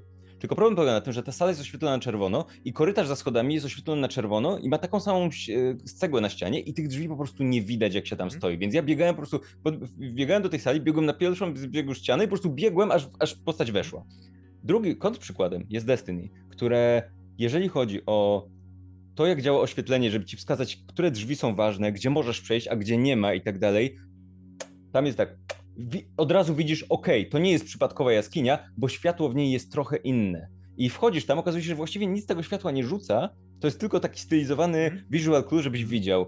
I za każdym razem, myślałem o Destiny i za każdym razem jak przechodziłem przez te drzwi w Final Fantasy, miałem takie, dajcie tam żarówkę zieloną, żeby te drzwi było widać. Heavensward z którego roku jest, nie? No tak, tak, tak. Później jest, to już jednak lepiej działa. No, wracając do Elden Ringa i właśnie From Software, jak otwierasz mapę w Elden Ringu, to może, patrząc na mapę, która jest rysowaną mapą, nie? To nie jest jakaś interaktywna mapa. Masz też rzeczy, które są, coś się wyróżniają, tak, nagle nie? Widzisz na tej mapie jakiś taki dziwny czerwony punkcik. Czym jest ten dziwny czerwony punkcik? Ej, może tam podjadę. Jedziesz przez bagna i nagle smok ci z nieba spada i cię rozpierdziela. Albo nie, albo dajesz radę. Wiesz. Ej, ale wiecie, tak było w Red Dead Redemption, że sobie przybliżałeś mapę, masz jakieś dziwne miejsce, które jakoś inaczej się troszkę wyróżnia. Było jednak trochę tych punkcików jeszcze questowych. Było, ale miałeś na świecie, miałeś, nie, ale też, wiadomo, 90% odkrywałeś samemu, nie? A tam też chyba, nie wiem jak w Red Deadzie, ale wiem, że w GTA było pełno takich losowych rzeczy, że po prostu przy którejś drodze można było spotkać jakąś postać i z tego coś wynikało, na ciebie prowadziła. W Elden Ringu właśnie ten element eksploracji, którego brakowało mi w grach od dawna, nie wiem, Zelda to miała może, ale poza tym w tych takich grach to a później wszystkie gry po Zeldzie to miały. Ale wiesz, ale jakby jak wszedł Wiedźmin, to wszyscy się zachwycili jak wyglądał Wiedźmin, ale potem nagle wszędzie były te znaki zapytania, punkty i tak dalej. I po raz kolejny, ja nie uważam, że dobrze byłoby to wyrzucić z gier, te wszystkie znaczniki. Ja uważam, że żeby je wyrzucić, musisz na początku zrobić wizualnie tak ciekawą grę, żeby gracz mógł rozejrzeć się i zauważyć, że to jest dziwne miejsce, to jest miejsce, które warto zobaczyć. Bo jeżeli ludzie mówią, że w grach Ubisoftu nie powinny być znaczników, usunięcie znaczników z gier Ubisoftu spowodowałoby takie, że ty byś nic nie widział. Tak, ale wiesz, to jest niesamowite w Elden Ring, że ta gra uczy gracza w taki niesamowity sposób, nie jak nauczyciel, który stoi nad tą linijką i ci tłumaczy, wiesz, że tutaj musisz to i to tak robić. Pamiętam jak tam miałem, no mówię, to nie jest gra dla mnie, bo ja się odbijam, bo jestem leszczem w tego typu gry, ale pamiętam, że trafiłem na samym początku na jakiegoś takiego zajebistego bossa, którego się nie dało pokonać i ja myślałem, że go trzeba przejść i próbowałem raz, drugi, trzeci, mówię, no za cholerę się ta gra jest do dupy, nie? Stronę. Później poszedłem po prostu w inną stronę, wiesz, miałem kontentu na parę godzin, robiłem inne rzeczy, wiesz, nawet chyba do tego potwora nie wróciłem, bo nie miałem czasu, skończyłem grać w tym momencie, nie? Ale wiedziałem, ale byłem przekonany, że wiesz, jak nauczę się grać w taki sposób, że poznam inne części tej mapy, tego świata, wrócę do tego potwora i go pokonam, bo się nauczę walczyć. Tym różni się bardzo od Dark Soulsów, w Dark Soulsach jednak ta gra była dużo bardziej liniowe. I tych wyborów miałeś niewiele. Elden Ring, ponieważ ma otwarty świat, działa tak, że przyjeżdżasz w dane miejsce, dostajesz za duży wpierdol, jedziesz gdzie indziej, wrócisz tu za jakiś czas, nie? To jest... I dlatego ta gra nie jest tak trudna znowu, bo możesz zawsze pojechać gdzieś indziej. Ja wrócę do niej. Jak tak z perspektywy, wiesz, typa w krawacie, to byłoby takie, okej, ta gra jest nieoptymalna, tak? Gracz trafił w miejsce, w którego nie powinien trafić, możesz się sfrustrować i tak dalej, ale z drugiej strony jakby mam wrażenie, że w rozwoju tutoriali i optymalizacji gier doszliśmy do momentu, gdzie grasz w tę grę i czujesz, że nie grasz w grę, tylko że ktoś to przeszedł z eye trackingiem i patrzysz w to miejsce, dlatego że ktoś popatrzył w to miejsce i oni wiedzą, że masz patrzeć w to miejsce i zauważyć tę rzecz i to jest, wiesz, praktycznie symulacja przygody, a nie przeżywanie tej przygody. A częścią przygody wydaje mi się, że też może być też to, że trafisz w złe miejsce i zginiesz, więc wyjdziesz stamtąd i wrócisz kiedyś się zemścić. Nauczysz się, wkurwisz się, coś tam i wszystkie te emocje są. Jak walczyłem z pierwszym fabularnym bossem w Elden Ringu, robiłem to na streamie, walczyłem z nim, nie wiem, z 2 godziny, rozkminiłem jego pierwszą fazę, zacząłem rozkminiać jego drugą fazę, ale gdzieś tak na 1/4 życia się zaciąłem. W końcu nie dałem rady, stwierdziłem, okej. Wróciłem tu, jakiś czas później złożyłem bossa, nie? Jakby to jest super. Dobra, patrzymy dalej, jest Best Expansion, no tu mamy gry, które również znamy i pewnie każdy by z jakiegoś innego powodu mówił, bo jest Endwalker, który jest absolutnie fantastyczny. Ale Cuphead zasłużony, kurczę. Ale na przykład w przypadku Final Fantasy rozumiem to, bo o tyle co Endwalker jest pięknym i fantastycznym zakończeniem tej sagi, to jest na mniej więcej podobnym poziomie co Shadowbringers, które chyba dostało swego czasu jakąś tam nagrodę za to. Wiecie, to nie jest, to jest najwyższy poziom, ale to nie jest przebicie tego poziomu, który już było, to jest ten sam poziom. Więc... To jest zabawne, bo jak tak patrzymy, mamy tu dodatek do Destiny i dodatek do Final Fantasy. Nie dotarłem jeszcze do Endwalkera, wiem, że Witch Queen jest najlepszym dodatkiem w historii Destiny w ogóle, więc nie grałem w Cupheada, więc mam takie, jak dobry musi być ten dodatek, jeżeli przebił te dwa dodatki, w tym wiesz, dodatek do Final Fantasy, który był chyba najlepiej ocenianą grą w ogóle wtedy, jak wyszedł, z tego co pamiętam, czy... Możliwe. Wydaje mi się, że było tak, że najlepsza recenzja w ogóle, jeżeli chodzi o, wiesz, agregatory i tak dalej, więc no, nie grałem, mówię, nie potrafię się odnieść do tego, po prostu dodatek do Cupheada musi być naprawdę bardzo dobry, zakładam. Wiesz, kurczę, jak jeśli dodatek do Cupheada wygląda tak jak podstawka, no to jest zalecenie dzieło. Ja jestem wielkim fanem Cupheada i tego, wiesz, nawet nie tylko tego, jak graficznie wygląda, bo on jest absolutnie obłędny, ale też tego, ile on wymagał od gracza, ile gracz się tam musiał uczyć i jak sprawiał, że to jest tak jak w Elden Ringu, że chcesz się nauczyć, wiesz, pokonywać tych kolejnych bossów, znaleźć na nich sposób, nie? Nauczyć się ruchów. To jest przyjemność jakaś. Ale dwie inne gry jeszcze na tej liście, to jest Guild Wars 2, End of Dragons. Ja grałem tylko w podstawki Guild Wars 2, jak ta gra wyszła, więc jakby... Ja kocham to, że mamy ten 2022 rok i dalej jest jakiś dodatek nominowany w ogóle gdzieś do Guild Wars 2. Wieki temu, to jest gra, która mi przypomina o dzieciństwie. Ale znowu ja słyszałem bardzo dobre rzeczy. Było tak, że, że nie było przez lata dodatków i on nagle wrócił? To nie jest tak, że... Nie wiem, szczerze. Ale słyszałem dobre rzeczy o tym dodatku, więc raczej nigdy go nie sprawdzę, ale to ciekawe, że się znajduje. No i jest ciekawe, że Total War 3 Immortal Empires jest tutaj. To nie jest dodatek, to jest de facto tryb gry, który był ogłoszony, jak gra wychodziła, bo idea jest taka, że jak wychodzi nowy Total War Warhammer, to on ma kampanię. Ta kampania ma bardzo określony cel, ale ludzie czekają na ten sandboxowy styl, gdzie po prostu możesz zagrać swoją rasą i podbić świat, że tak powiem, i to jest Immortal Empires. Aczkolwiek rozumiem to, że on się tutaj znajduje, bo to jest jednak pewne przedsięwzięcie. Total War Warhammer ma to do siebie, że jak wyszła dwójka, to jak ona miała swoje kampanie, no to były nowe rasy w niej. Ale później jak wyszło, to się nazywało Mortal Empires w dwójce, to można było dodać wszystko jedynkę, ale nie tylko jedynkę, wszystkie DLC, które kiedykolwiek kupiłeś w jedynce, nagle dołożyć do dwójki. I z trójką zrobi dokładnie to samo. Przez to już jest gra moloch. Wiele ludzi narzeka, że teraz to muszę kupić nie wiadomo ile dodatków, żeby mieć wszystko. To jest jedno podejście, ale popatrzcie na to z drugiej strony. Jaki to jest w stosunku do lojalnych fanów, jakie to jest podejście. Wszystkie pieniądze, które wydaliście do tej pory na naszą grę, są aktualne. Mało tego, oni to aktualizują, balansują te stare rasy, reworkują, dodają im nowe tekstury, nowe mechaniki i tak dalej. Wszystko co było, dodają do tej nowej gry. To jest mega wielka gra. I tak, wejście dzisiaj w nią od zera, żeby nagle dołożyć wszystkie możliwe DLC, pewnie będzie trochę kosztowało, ale dla takich ludzi jak ja, która grała wcześniej, no to kupuję nową grę i mam wszystko, co wydałem do tej pory, więc ja to szanuję. Wiesz co, z drugiej strony masz graczy EA, którzy już teraz są podekscytowani z myślą o kupowaniu jeszcze raz tych samych dodatków do Simsów w nowej części tym razem, więc jakby to też jest coś. Różnica, słuchaj, Guild Wars 2 End of Dragons jest pierwszym dodatkiem do Guild Wars od 2017 roku, więc...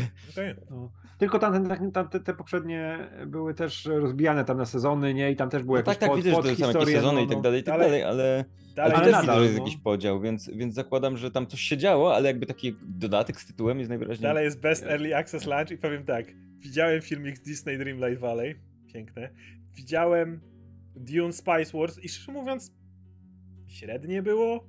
Chwilę pograłem w Dune Spice Wars, więcej się spodziewałem po tym i nie grałem, ale widziałem tonę filmików z Vampire Survivors, bo ta gra totalnie podbiła, po prostu podbiła rynek mniejszych gierek i cóż, ale ciekawe, że wygrało coś, czego nie znam, więc może jest super, Slime Rancher 2, ale... Jest w ogóle dawanie nagród za Early Access? Czyli, że to jest gra, która powstaje i jest spoko, ale... Wiesz, wydaje mi się, że to jest to, co wyszło od razu najlepiej. Z tym, że ja mam szacunek do Early Access, wiesz, jeżeli to jest gra, którą robi dwóch gości, albo coś takiego i potrzebują inputu kasy teraz, żeby... Valheim na przykład, nie? To jest gra, która duży sukces i nie została zaniedbana. Właśnie jest w trakcie wychodzenia ten Mistland chyba. Chętnie w to zagram.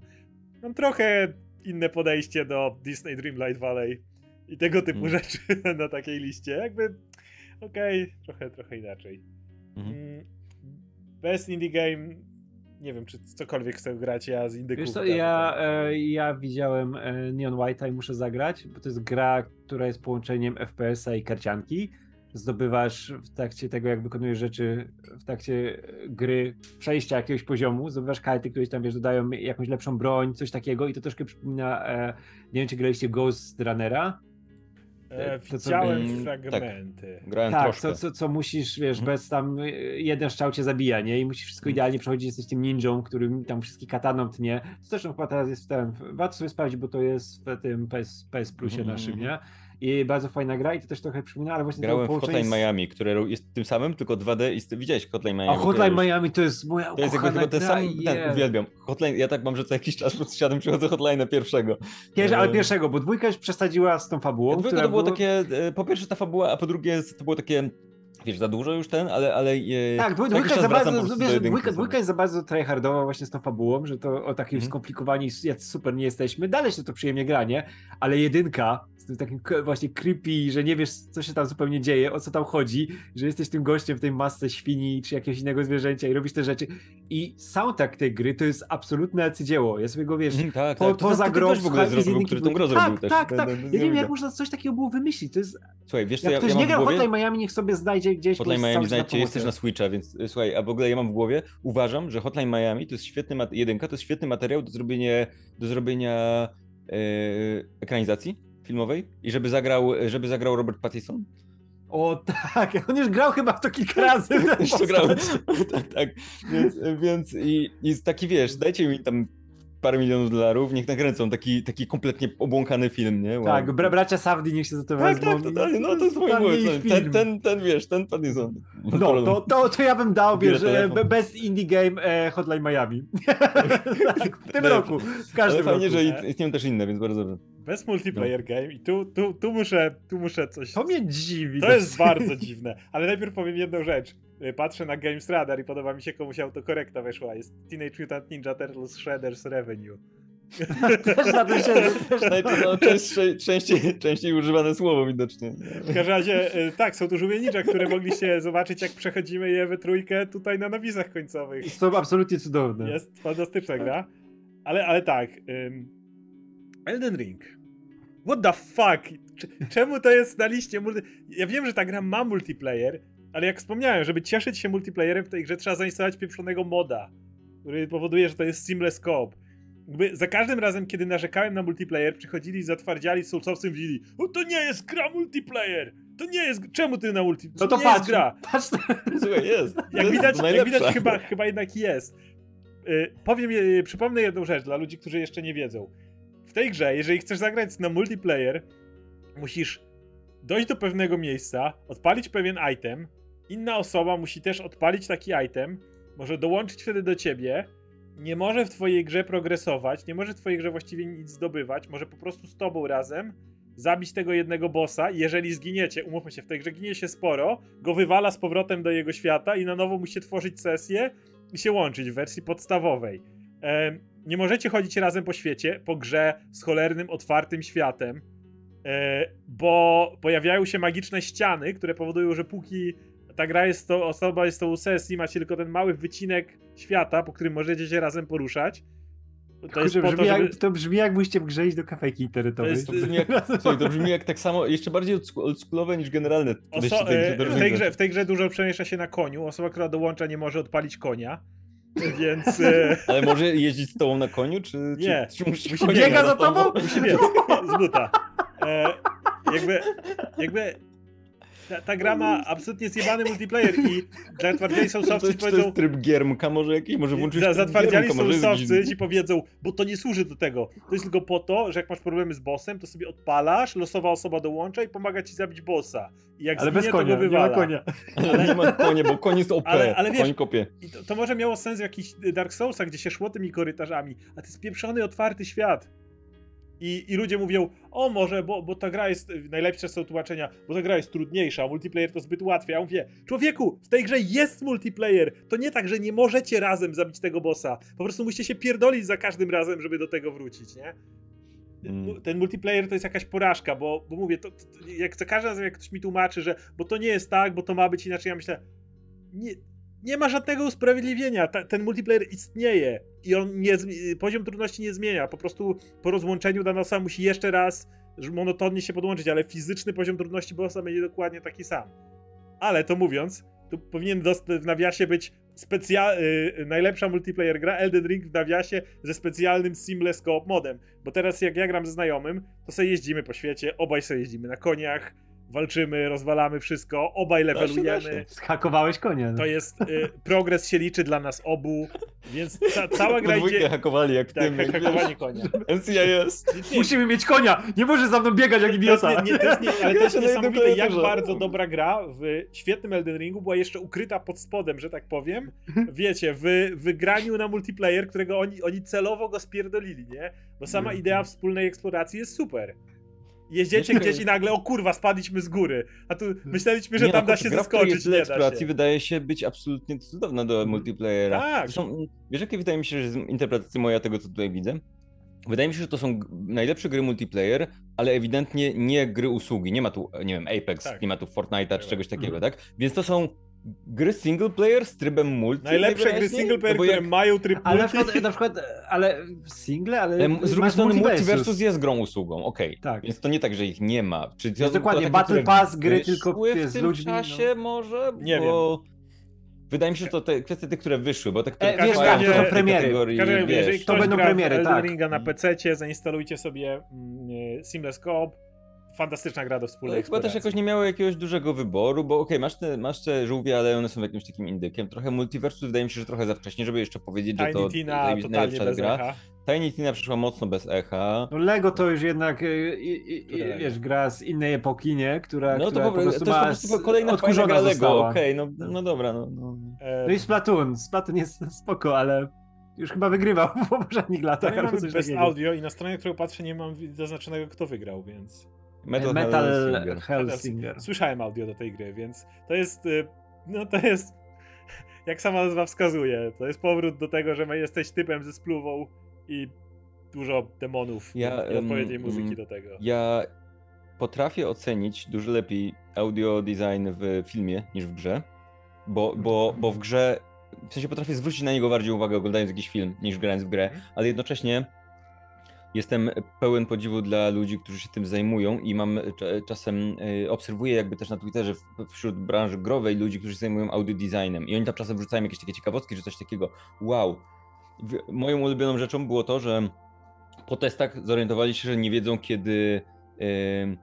kiedy champion w Destiny się stanuje, więc dodali tam dźwięk wiertła, taki stokowy, taki coś takiego i po prostu w momencie, w którym on się stanuje, to jest takie i to ziół było na tyle wyraźne, że od razu wiesz, że on się stanuje i jak grasz, nie wiesz, że to jest dźwięk wiertła, po prostu wiesz, że się boss zastanował, ale ktoś siedzi tam... Adony są do tego.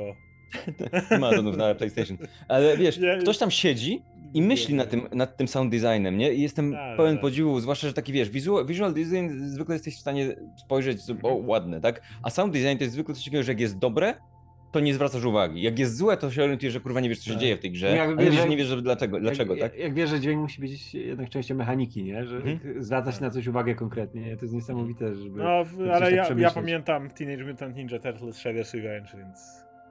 Było bardzo, bardzo przyjemne. Miało dźwięk. Ale jest tak typowo z dźwiękiem i z muzyką i z tego, jak to jest, wiesz, wszystko tam połączone, to w głowie mnie najbardziej zostają te japońskie gry, bo one zawsze mają taki dojebany, wiesz, sound design albo dojebane jakieś coś, żeby pod scenę, żebyś to pamiętał na całe życie, kompozytor, nie? No ja oczywiście tutaj mogę powiedzieć znowu, że kompozytor do Final Fantasy, który...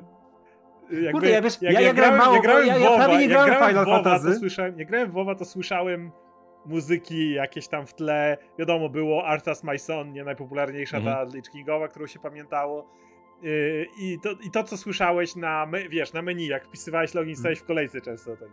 Jak zacząłem grać w Final Fantasy, to zrozumiałem, jakie inne podejście Japończycy mają do muzyki w grach. Ja miałbym wydaje mi się, że to jest ciekawy temat do dyskusji, nie na teraz, bo jednocześnie z drugiej strony, nie wiem jak jest później w finalu, ale na tym etapie mam czasem takie jakby mam wrażenie, że oni za bardzo grają tymi takimi recurring themes i mam takie kacenka się zaczyna, a ja słyszę pierwszy ten i tak wiem, będzie smutne teraz, nie? I już jestem, wiesz, już jestem ja myślałem, to do tego do i trochę mi brakuje takich, wiesz, każdy raid w tej grze miał oddzielną Soken komponował do każdego. W ogóle to jest też niesamowity człowiek, ten kompozytor, który to robił. Coś mówiłeś, Radek? że jak grałem tyle co nic Final Fantasy, ale pamiętam wszystko, co się działo w zwiastunach, które mi wysyłaliście, żeby zobaczyć, kurde, też były tak dojebane, to są rzeczy, które naprawdę... Te zwiastuny są absolutnie niesamowite, to są zwiastuny, które nic ci nie mówią o niczym i zwykle nie ma tych rzeczy potem w grze, w sensie może nie ma, ale to jest tak, że te rzeczy są w grze w takim sensie, że są miejsca, czy są te postaci, jak wiesz, to wiesz, tak? Ale one nie są spoilerowe, no, ale nie są w tym ujęciu, co w zwiastunie, nie? Kurwa mać. Spleją ci klimat bardzo mocno tego. Best Game Trailer, gdzie wygrywa God Simulator 3 Announcement Trailer. Ja jestem tak w ogóle niesamowity, że to dalej istnieje. Ja myślałem, że to był God Simulator, ja myślałem kiedyś, że to jest jednorazowy żart. A potem to przetrwało... Kolejne. To jest gra, granie jak się znać panem, tak mi się wydaje, bo jakby grałem w tą jedynkę i mam takie poczucie, że to jest gra, w którą... To jest za mało gry, a za dużo żartu, żeby to było, no albo właśnie, może, nie wiem, granie za streamie, albo najebani ze znajomymi, odpalamy i tam te kozy, coś tam, nie wiem jak te późniejsze części, może ta trzecia jest w ogóle kompletną grą, ale... Ja się zupełnie odbiłem od tego, bo to działało głównie jako żart, nie? To nie była gra. Ja pamiętam, że dobrą rzeczą, która była żartem i była zajebistą grą, która była w podobnym kluczu robiona, to było oczywiście Untitled Goose Game, który jest absolutnie genialnym ta gra. To jest kompetentna gra, wydaje mi się. Ona nie jest dla beki. Ja mam wrażenie, że wiesz, Goat Simulator to jest gra, którą jakby Amerykanie są zjarani, bo to jest legalne, w Polsce nie ma zjaranych ludzi, nie? Wiadomo, bo jest nielegalne. W Stanach jest legalne, więc mogą się zjarać i jak im wszystko ich śmieszy, to odpalają tę grę, potrzebują czegoś, co będzie proste. Odpalają zwiastun tylko. Nie odpalą Elden Ring, tak? To nie tak, że będą tam koń, dawaj na konia, to coś tam. Nie, bo to jest skomplikowane. Potrzebują czegoś prostego, tak? I się pośmiać. Mają tą grę, która de facto polega na tym, że biegasz, jeden klawisz, żeby się przyklejać do rzeczy. I rozwalasz. I dostajesz jakieś punkty, nawet nie wiesz za co, nie? Więc jakby wydaje mi się, że to jest gra dokładnie w takiej sytuacji bardzo dobra. Ale jest jasno fajna, więc jakby dobrze. Dalej, Best Game Community, no chyba dalej bezkonkurencyjnie. Final Fantasy XIV, tak. No jakby to tutaj jakby... Ja się zgadzam, bo znam was. Nie mam wiele do dodania, bo... Nie ma.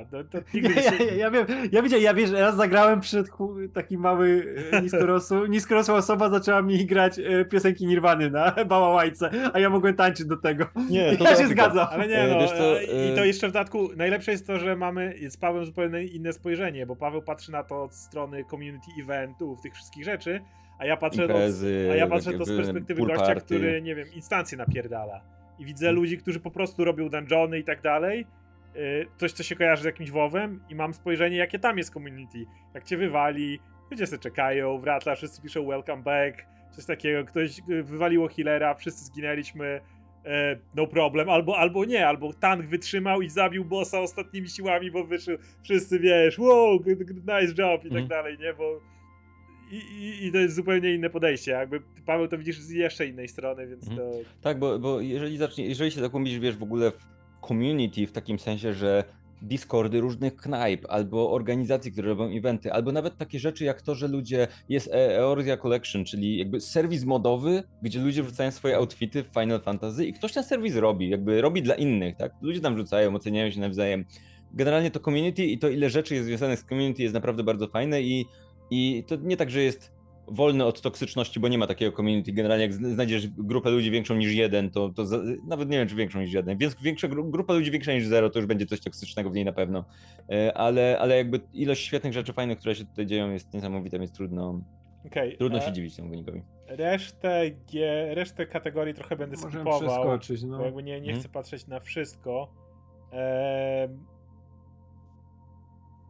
Może tak, nie wiem na ile macie z Nintendo Game of the Year, to jest Pokémon Legends. Ja nie jestem kompletnie nintendowcem, więc nie mogę nic na to powiedzieć. PC Game of the Year jest Return to the Monkey Island. No, tak jak mówię, grałem kiedyś, dawno temu w stare Monkey Island, ale... Dużo dobrego, ja chcę zagrać w to, no kurczę, bo same dobre rzeczy o tym słyszałem. Jest tutaj jeszcze nominowany Total War Warhammer 3. I ten nie online, o którym wam mówiłem. PlayStation Game of the Year to jest Stray. Kurczę, ja się nie zgadzam, że Stray... Wiesz, Stray jest fajnym eksperymentem, jest absolutnie wholesome grą, ale... super się kotkiem chodzi, ale ta gra była mocno ograniczona w tym... Ale czy jest lepszy niż Elden Ring? No właśnie. Wiesz, tylko że Elden Ring jest multiplatformowy... Trochę nie do końca rozumiem tych kategorii, bo wiesz, Elden Ring jest multiplatformowy, a jest tu, nie ma go na PC-tach. The Last of Us Part 1 jest de facto nawet nie remake'iem, to jest bardziej remaster z paroma zmianami. Więc tak dziwię się te kategorie. Sifu to jest w ogóle gra, która... Ona jest spoko, ale to jest gra koncept praktycznie. To jest tak, gra... ale wiesz co, ale to jest gra koncept, która ci daje więcej niż Stray na przykład, bo Stray mogło być dużo lepszą grą, nie? To fajnie się chodzi po tym świecie, tam jest ładny design wszystkiego, no i jesteś kotkiem, nie? Który też za bardzo nie ma co tam robić, nie? Bo ma te ograniczone ruchy i wszystkie te rzeczy. Sifu ci najwięcej pozwalał, nie? Tam naprawdę musiałeś kombinować, to była ta sorsuwa, mechanika ze starzeniem się. To jest, wiesz, to jest takie pytanie, co właściwie oceniasz, mówiąc najlepsza gra? To jest taki problem, no, nie? Jakby... Tak. Tu nawet ma problem z tej gry, liczba rzeczy, które możesz zrobić, to na ile jest rewolucyjna, a może jak odpowiadać po prostu fajną, ciekawą, szczerą, dobrą historię i jest ładna, to jakby wystarczy. Jakby nie potrafię się do tego odnieść, nie potrafię, wiesz, nie potrafię powiedzieć, czy Elden Ring jest lepszy od kurwa Stray, jakby... Ale mnie ciekawi, wiesz, to właśnie to zebranie, bo patrzę na dole Xbox Game of the Year i tak, Grounded jest na PC-ta, Dying Light 2 Stay Human przeszedłem. Nie mam Xboxa, więc siłą rzeczy. O, Halo Infinite tam jest. Co jest? Ktoś posmarował! Halo Infinite to jest gra usługa, której przedłużyli, w której przez rok przesuwali połowę rzeczy, a Season Pass, któryś przedłużyli na 6-7 miesięcy czy coś. Najgorszy Season Pass z Season Passów to jest... Zatrudnili tam drugie studio, żeby tę grę naprawiać i nikt w nich to nie gra, jakby gdzie... Dying Light 2 Stay Human to spoko gierka, ale do spoko gierka to jest wszystko, co mogę powiedzieć, więc... Potem mamy tą dziwną kategorię Most Wanted Game, czyli gry, na które ludzie najbardziej czekają. Tak? Podoba mi się, jak ludzie czekają na Assassin's Creed Mirage, który nie dostał żadnego ani sekundy gameplayu, ani screena. Rozumiem, że ludzie czekają na nową Zeldę. To jest zrozumiałe i rozumiesz, dlaczego jest to najbardziej oczekiwana gra. Ale... Jedi Survivor to jest druga część Jedi coś tam? Tak. Ale wiesz, ale właśnie masz na tej liście... Masz na tej liście na przykład Mass Effecta nowego, nie? No spoko, no. Okej. No tak, bum, 30-sekundowy ten... Więc tak masz... Okej, no jest Final Fantasy XVI, to wiadomo i tak dalej, no okej, no to są... No Hollow Knight, co, wiesz, w ogóle masz takie te wielkie rzeczy, masz Hollow Knighta i te pomieszanie z plutaniem. Tak, to jest taka dziwna rzecz, bo większość z tych gier, ponieważ nie wyszły jeszcze, no to możesz ich chcieć, dlatego że poprzednie były dobre, czyli to jest kategoria pod tytułem, którą z gier, które mają dostać sequela, lubisz najbardziej. Mniej więcej, albo remake, nie jak Dead Space. Albo która będzie remakeowana, chcesz lubić. Final Fantasy, no dosłownie. Ale to jak może jesteśmy, że mogę się na sekundę zatrzymać, bo chciałem o tym powiedzieć wcześniej. Z gier oczekiwanych to jest gra, która wychodzi za 3 dni chyba, czy za 2 dni. Wychodzi wreszcie Midnight Suns, bo mówiłem wcześniej o XCOM, jak bardzo lubię XCOMa. I studio Firaxis, które jest odpowiedzialne za XCOMa, robi tą Marvelową grę, która w przeciwieństwie do innej Marvelowej gry, która wyszła jakiś czas temu, która niedawno dostała dodatek, zbiera na razie zajebiste recenzje. I nie dziwię się, szczerze mówiąc, bo to jest zajebiste studio.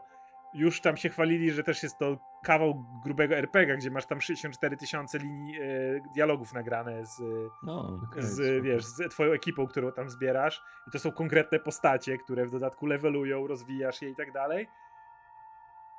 Możliwe, że to jest jedna z gier, którą kupię, nie czekając na przecenę. Kurczę, to może też... Bo ja uwielbiam XCOMa, a to jest jednak, wiesz... Więc to jest gra, na którą ja czekam, może nie bardziej niż na Final Fantasy XVI, ale w przeciwieństwie do Final Fantasy XVI to jest gra, która kiedy to nagrywamy wychodzi za 3 dni, więc nie ma takiego problemu. A z tych właśnie, które tutaj są wymienione jako te Most Wanted, na jakie 3 czekacie najbardziej? Final Fantasy XVI na pewno. Mógłbym powiedzieć, że Spider-Mana 2, ale kurde, Milesa o tej pory nie ograłem, więc... Szczerze mówiąc, to poza 16 finala. Wiesz co? Są też rzeczy, które na pewno sprawdzę, jak jakiś, wiesz, Starfield zobaczę, jak tam wyjdzie. Pewnie te Jedi Survivor bym zobaczył i tak, ale to nie jest tak, że cokolwiek z tych rzeczy to jest coś, co ja bym Zelda, no Zelda to wiadomo, bo to Zelda, nie? Breath of the Wild było fantastyczne. Hollow Knight, bo to tak jak Paweł mówił wcześniej, bo Hollow Knight 1 był absolutnie znakomity i Redfall, tego jestem najbardziej ciekaw z tych nowych marek, nie? Ja widziałem wszystkie gameplaye z Redfalla i ta gra wygląda dla mnie... A nadal, ja lubię te poprzednie gry studia, więc... Ja mam tak, że z tych gier i są takie, na które może czekam, ale właściwie w większości się wstydzę. Bo jak patrzę na Assassin's Creed Mirage, to mam takie... Czekam. Ale ja też to sprawdzę. Ale czekam dlatego, że może to wróci do... Bo słuchajcie, no Origins było doskonałe. Uważam, że Odyssey też było naprawdę solidną grą. Tak z perspektywy czuję, że Odyssey było naprawdę rozciągniętą, jak za bardzo, ale zapamiętałem to w serduszku, bo ja uwielbiam w ogóle grecką mitologię i te klimaty, więc to jakby to mam skrzywienie. Ja uważam, że Valhalla była lepsza od Odyssey, a jej nie skończyłem. Ale tak, przy Valhalli już się zmęczyłem. Ale to nie była wina samej Valhalli, to po prostu była wina powtarzanego... Ale mam takie, nic nie wiem o Mirage, ale może będzie fajne, jakby... Fajnie byłoby wrócić do fajnych asasynów, takich naprawdę solidnych i trochę mniejszych, więcej parkouru, a to ma być to, więc fajnie. Mass Effect absolutnie nie wierzę, że teraz są w stanie zrobić dobrą grę, ale chciałbym, żeby zrobili, więc to jest coś, co jakby mam większe, może nie mam większe oczekiwania, ale bardziej czekam, bo jestem bardziej ciekaw, czy co z tego wyjdzie, niż na to, że okej, Zelda była fajna, więc kolejna Zelda też będzie fajna, więc mam wrażenie, że bardziej patrzę w takim znaczeniu, że jakby coś, co mnie... Coś, co może mnie zaskoczyć, coś, co może być interesujące, nie? W jakiś sposób. Ja też czekam, jak jebnie Hogwarts Legacy, bo to nie wiem, mam jakieś takie dziwne przeczucie, że kurczę, to będzie porażka. Ja niestety czekam z dużą przykrością, bo myślę, że to zarobi gigantyczne pieniądze. Ja nie jestem w ogóle Harry Potterowy, więc na szczęście... Ostatnio nie... J.K. Rowling ma takie jazdy, że ktoś napisał, że że fani się od niej odwrócili, na co ona robi pisać, coś w końcu przy tej grze, czy nie, coś pisze, coś nadzoruje. Programuje. Słuchaj, ktoś napisał tweeta ostatnio, że fani się od niej odwrócili, że szkoda, że tak się zachowuje, na co ona retweetowała to pisząc: właśnie dostałam paycheck za rzeczy od wszystkie licencjonowane i jebać was generalnie, jakby to był skrót, tak? Więc myślę, że jej to nie obchodzi, co ona mówi, czy coś robi, ważne, żeby pieniądze dostała, więc i dostanie. Więc niestety trochę się spodziewam, że ta gra...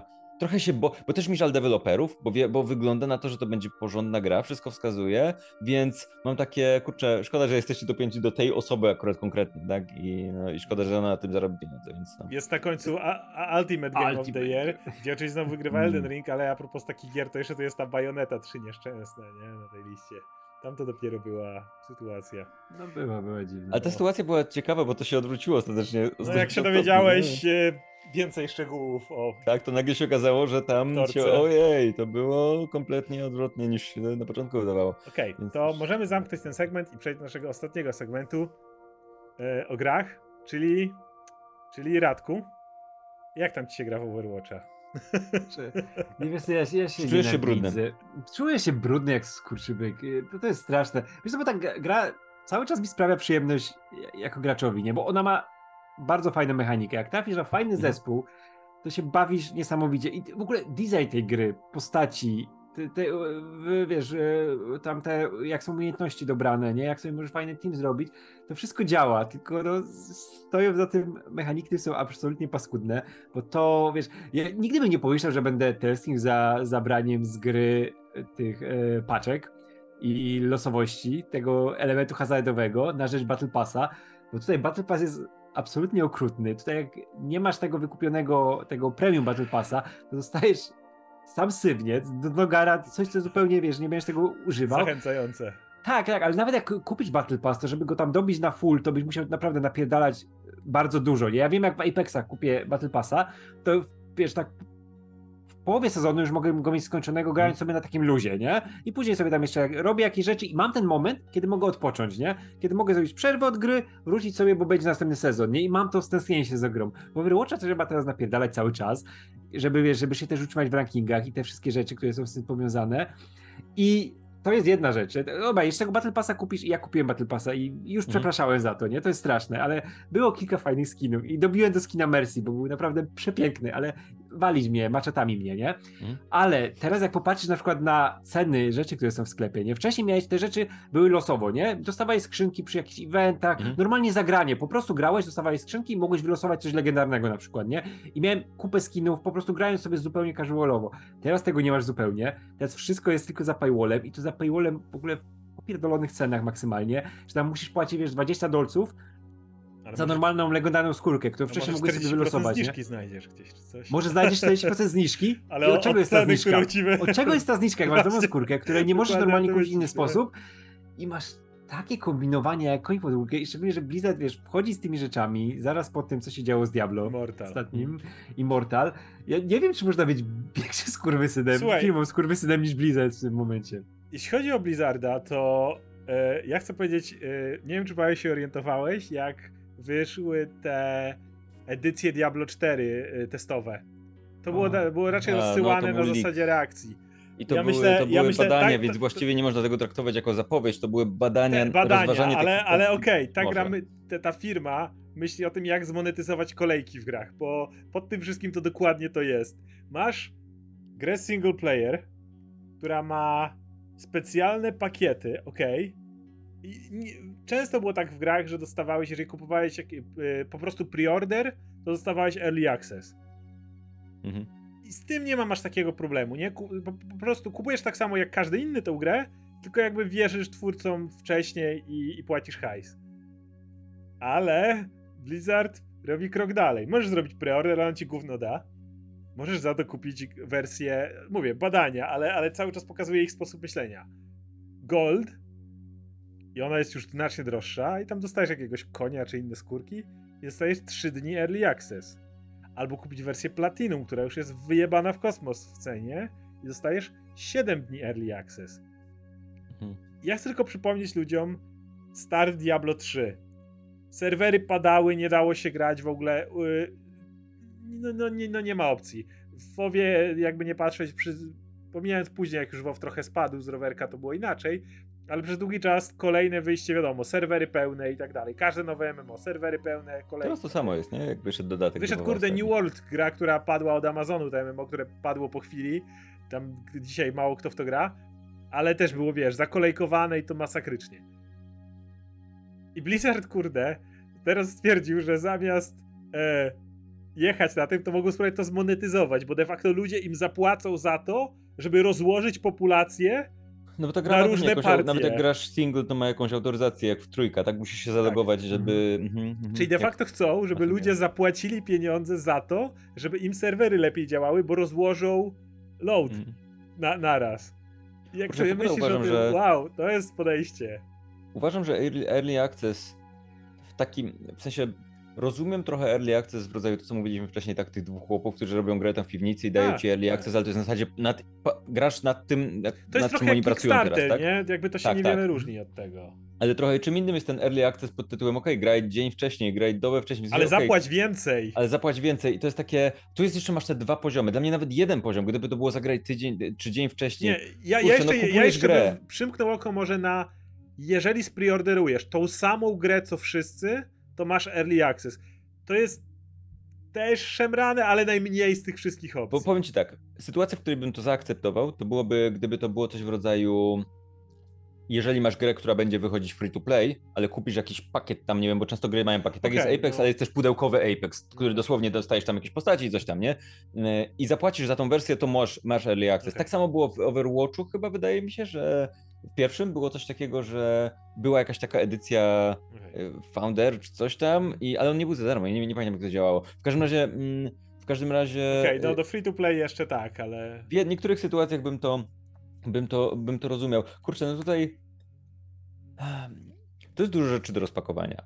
Ja mam pytanie do Radka najpierw, bo wiem, że generalnie istotnym elementem w Overwatchu są postaci i wiem, że to jest ważna rzecz, tak, że płacąc ten premium pass dostajesz tą postać od razu albo bardzo szybko, a żeby zrobić ten zwykły musisz ją doszłapać bardzo daleko i co tutaj jest bardziej upierdliwe, według mnie bardziej istotne, to jest to, że żeby wbijać exp, to musisz robić weekly gole w tym pasie, czy jakieś tam rzeczy, które raz, że gate'ują ci to czasowo, że musisz spieszyć się i tak dalej to robić. I dodajesz bardzo mało expa, nie? To powoli... I wymuszałem na tobie jakiś taki styl grania w rodzaju zagraj tą postacią, której nie lubisz ileś tam razy, coś tam. Generalnie mam wrażenie, że są bardziej zaprojektowane nie pod to, żeby gracz free to play też mógł to zdobyć, tylko pod to, żeby gracz free to play się sfrustrował i zapłacił, żeby nie robić tego. Tak, wiesz co, ja w tym... I moje pytanie, jest takie do tego, czy poza postacią w tym pasie się dostaje coś, co daje ci player power, a nie, czy tylko kosmetyczne rzeczy? Bo jeżeli to jest tak, że dostajesz premium pasa, na który po prostu masz zestaw kosmetycznych rzeczy, które dostajesz, no to postacie. Postać jest problemem, ale czy poza postacią są jeszcze jakieś takie rzeczy, które są... Nie, masz same kosmetyki, nie? I lepsze, gorsze to już nieważne, nie? Ale masz kosmetyki, ale na przykład jak ja bym nie miał podstawową wersję Overwatcha, nie?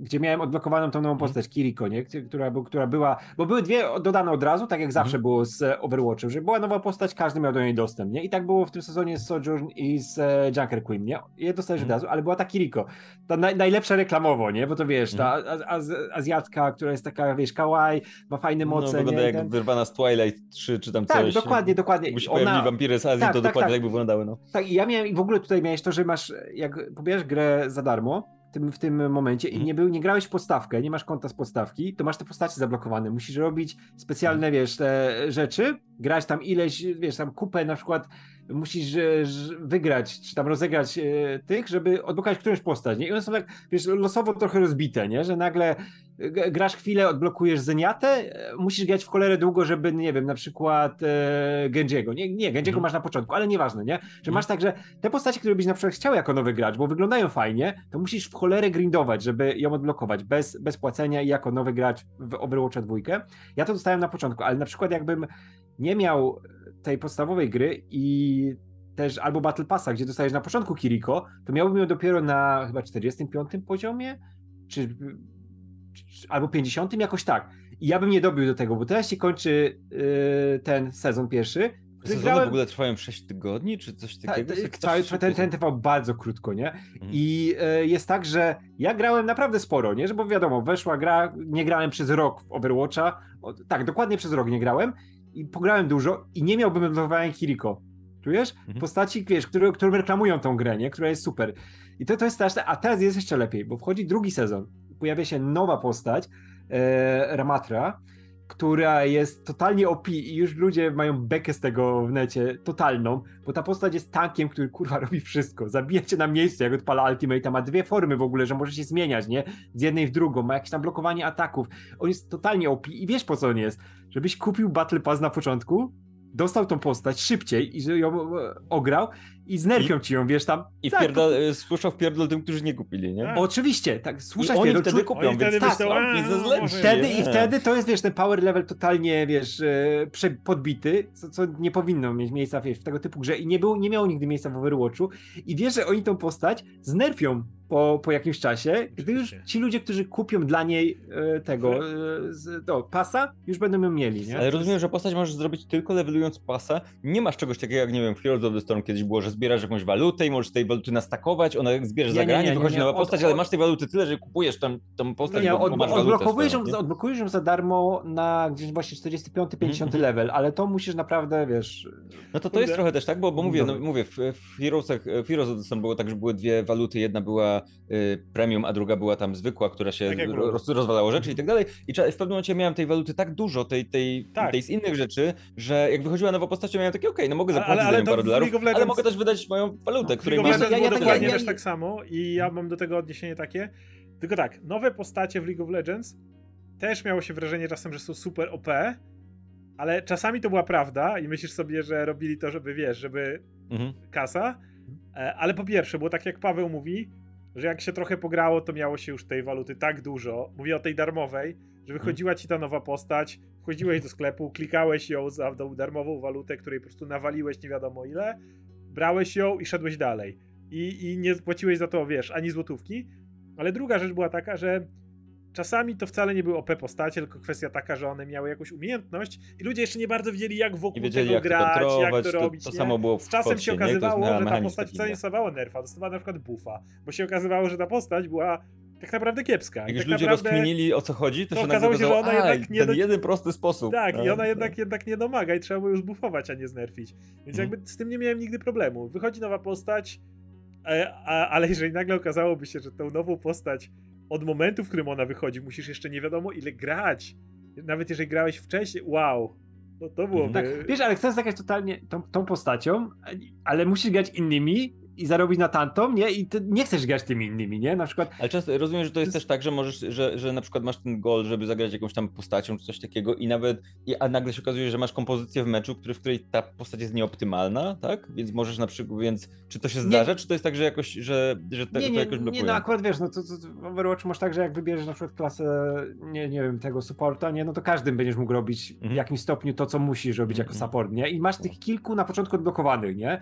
Ale wiesz, ale jak masz tego, który naprawdę naprawdę chcesz zagrać i który zawsze był, wiesz, po prostu w podstawce dostawałeś wszystko, nie? Wszystkie postacie, nie? I go mogłeś, to teraz na przykład kogoś, kogo bardzo chcesz, masz ustawionego na takim poziomie, że musisz tymi, którymi nie chcesz grać, musisz, wiesz, grindować, żeby dostać tą, którą masz, a wiesz, jak to działa Overwatch, no te postacie są bardzo wyraziste, one mają fajne designy i od razu już wiesz, którą chcesz zagrać, nie? I która od razu może sobie sprawdzić przyjemność, nie? I to jest tak, ale to jest straszne, tak to, wiesz, nie powinno zupełnie wyglądać. To ewidentnie, to właśnie to, że tutaj nie ma jakiejś takiej, nie możesz mieć tak, tutaj w tej mechanice, nie możesz mieć na przykład tak, że grałeś sobie sezon ten jeden, ale nie chciałeś tej postaci, bo ona ci się nie podoba, ale więc w ten sposób zarobiłeś tyle waluty, że w przyszłym dostajesz kolejną tak od razu, nie? Tak, bo masz ten. Ale, tak, wiesz, ale tutaj tak jest tak, że wyjdzie ci przyszły sezon i będziesz musiał znów grindować ten nowy pas, a tamten już się zmarnował, już na to do tego nie wrócisz, tak? Więc nie wrócisz, nie, wszystko przypadujesz. Ale w omawianym dzisiaj Marvel Snapie jest tak, że możesz sobie w pewnym momencie, ja na przykład stwierdzam, że nie chcę przechodzić do tej trzeciej puli karcianej, żeby grać z ludźmi, którzy mają już lepsze karty,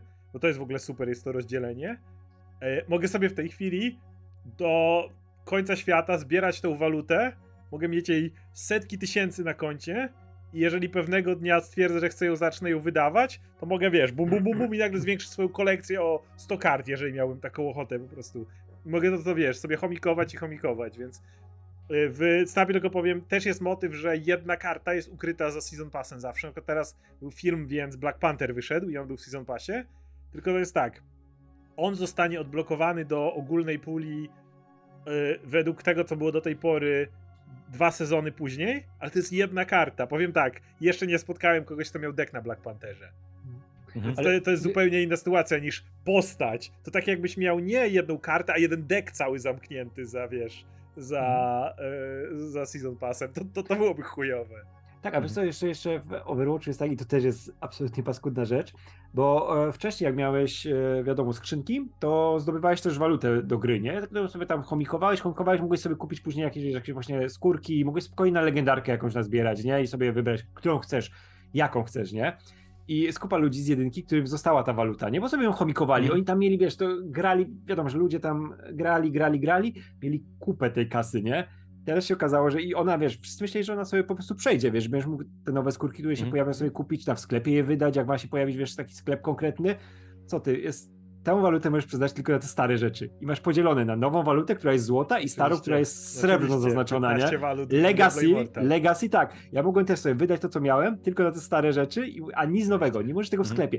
A wiesz, jak to by napędzało zajebiście po prostu kupno, jakbyś miał tych starych graczy, którzy mogą wydać tą walutę na co chcą. Oni by biegali w nowych skórkach, nowi gracze by wiedzieli, tak.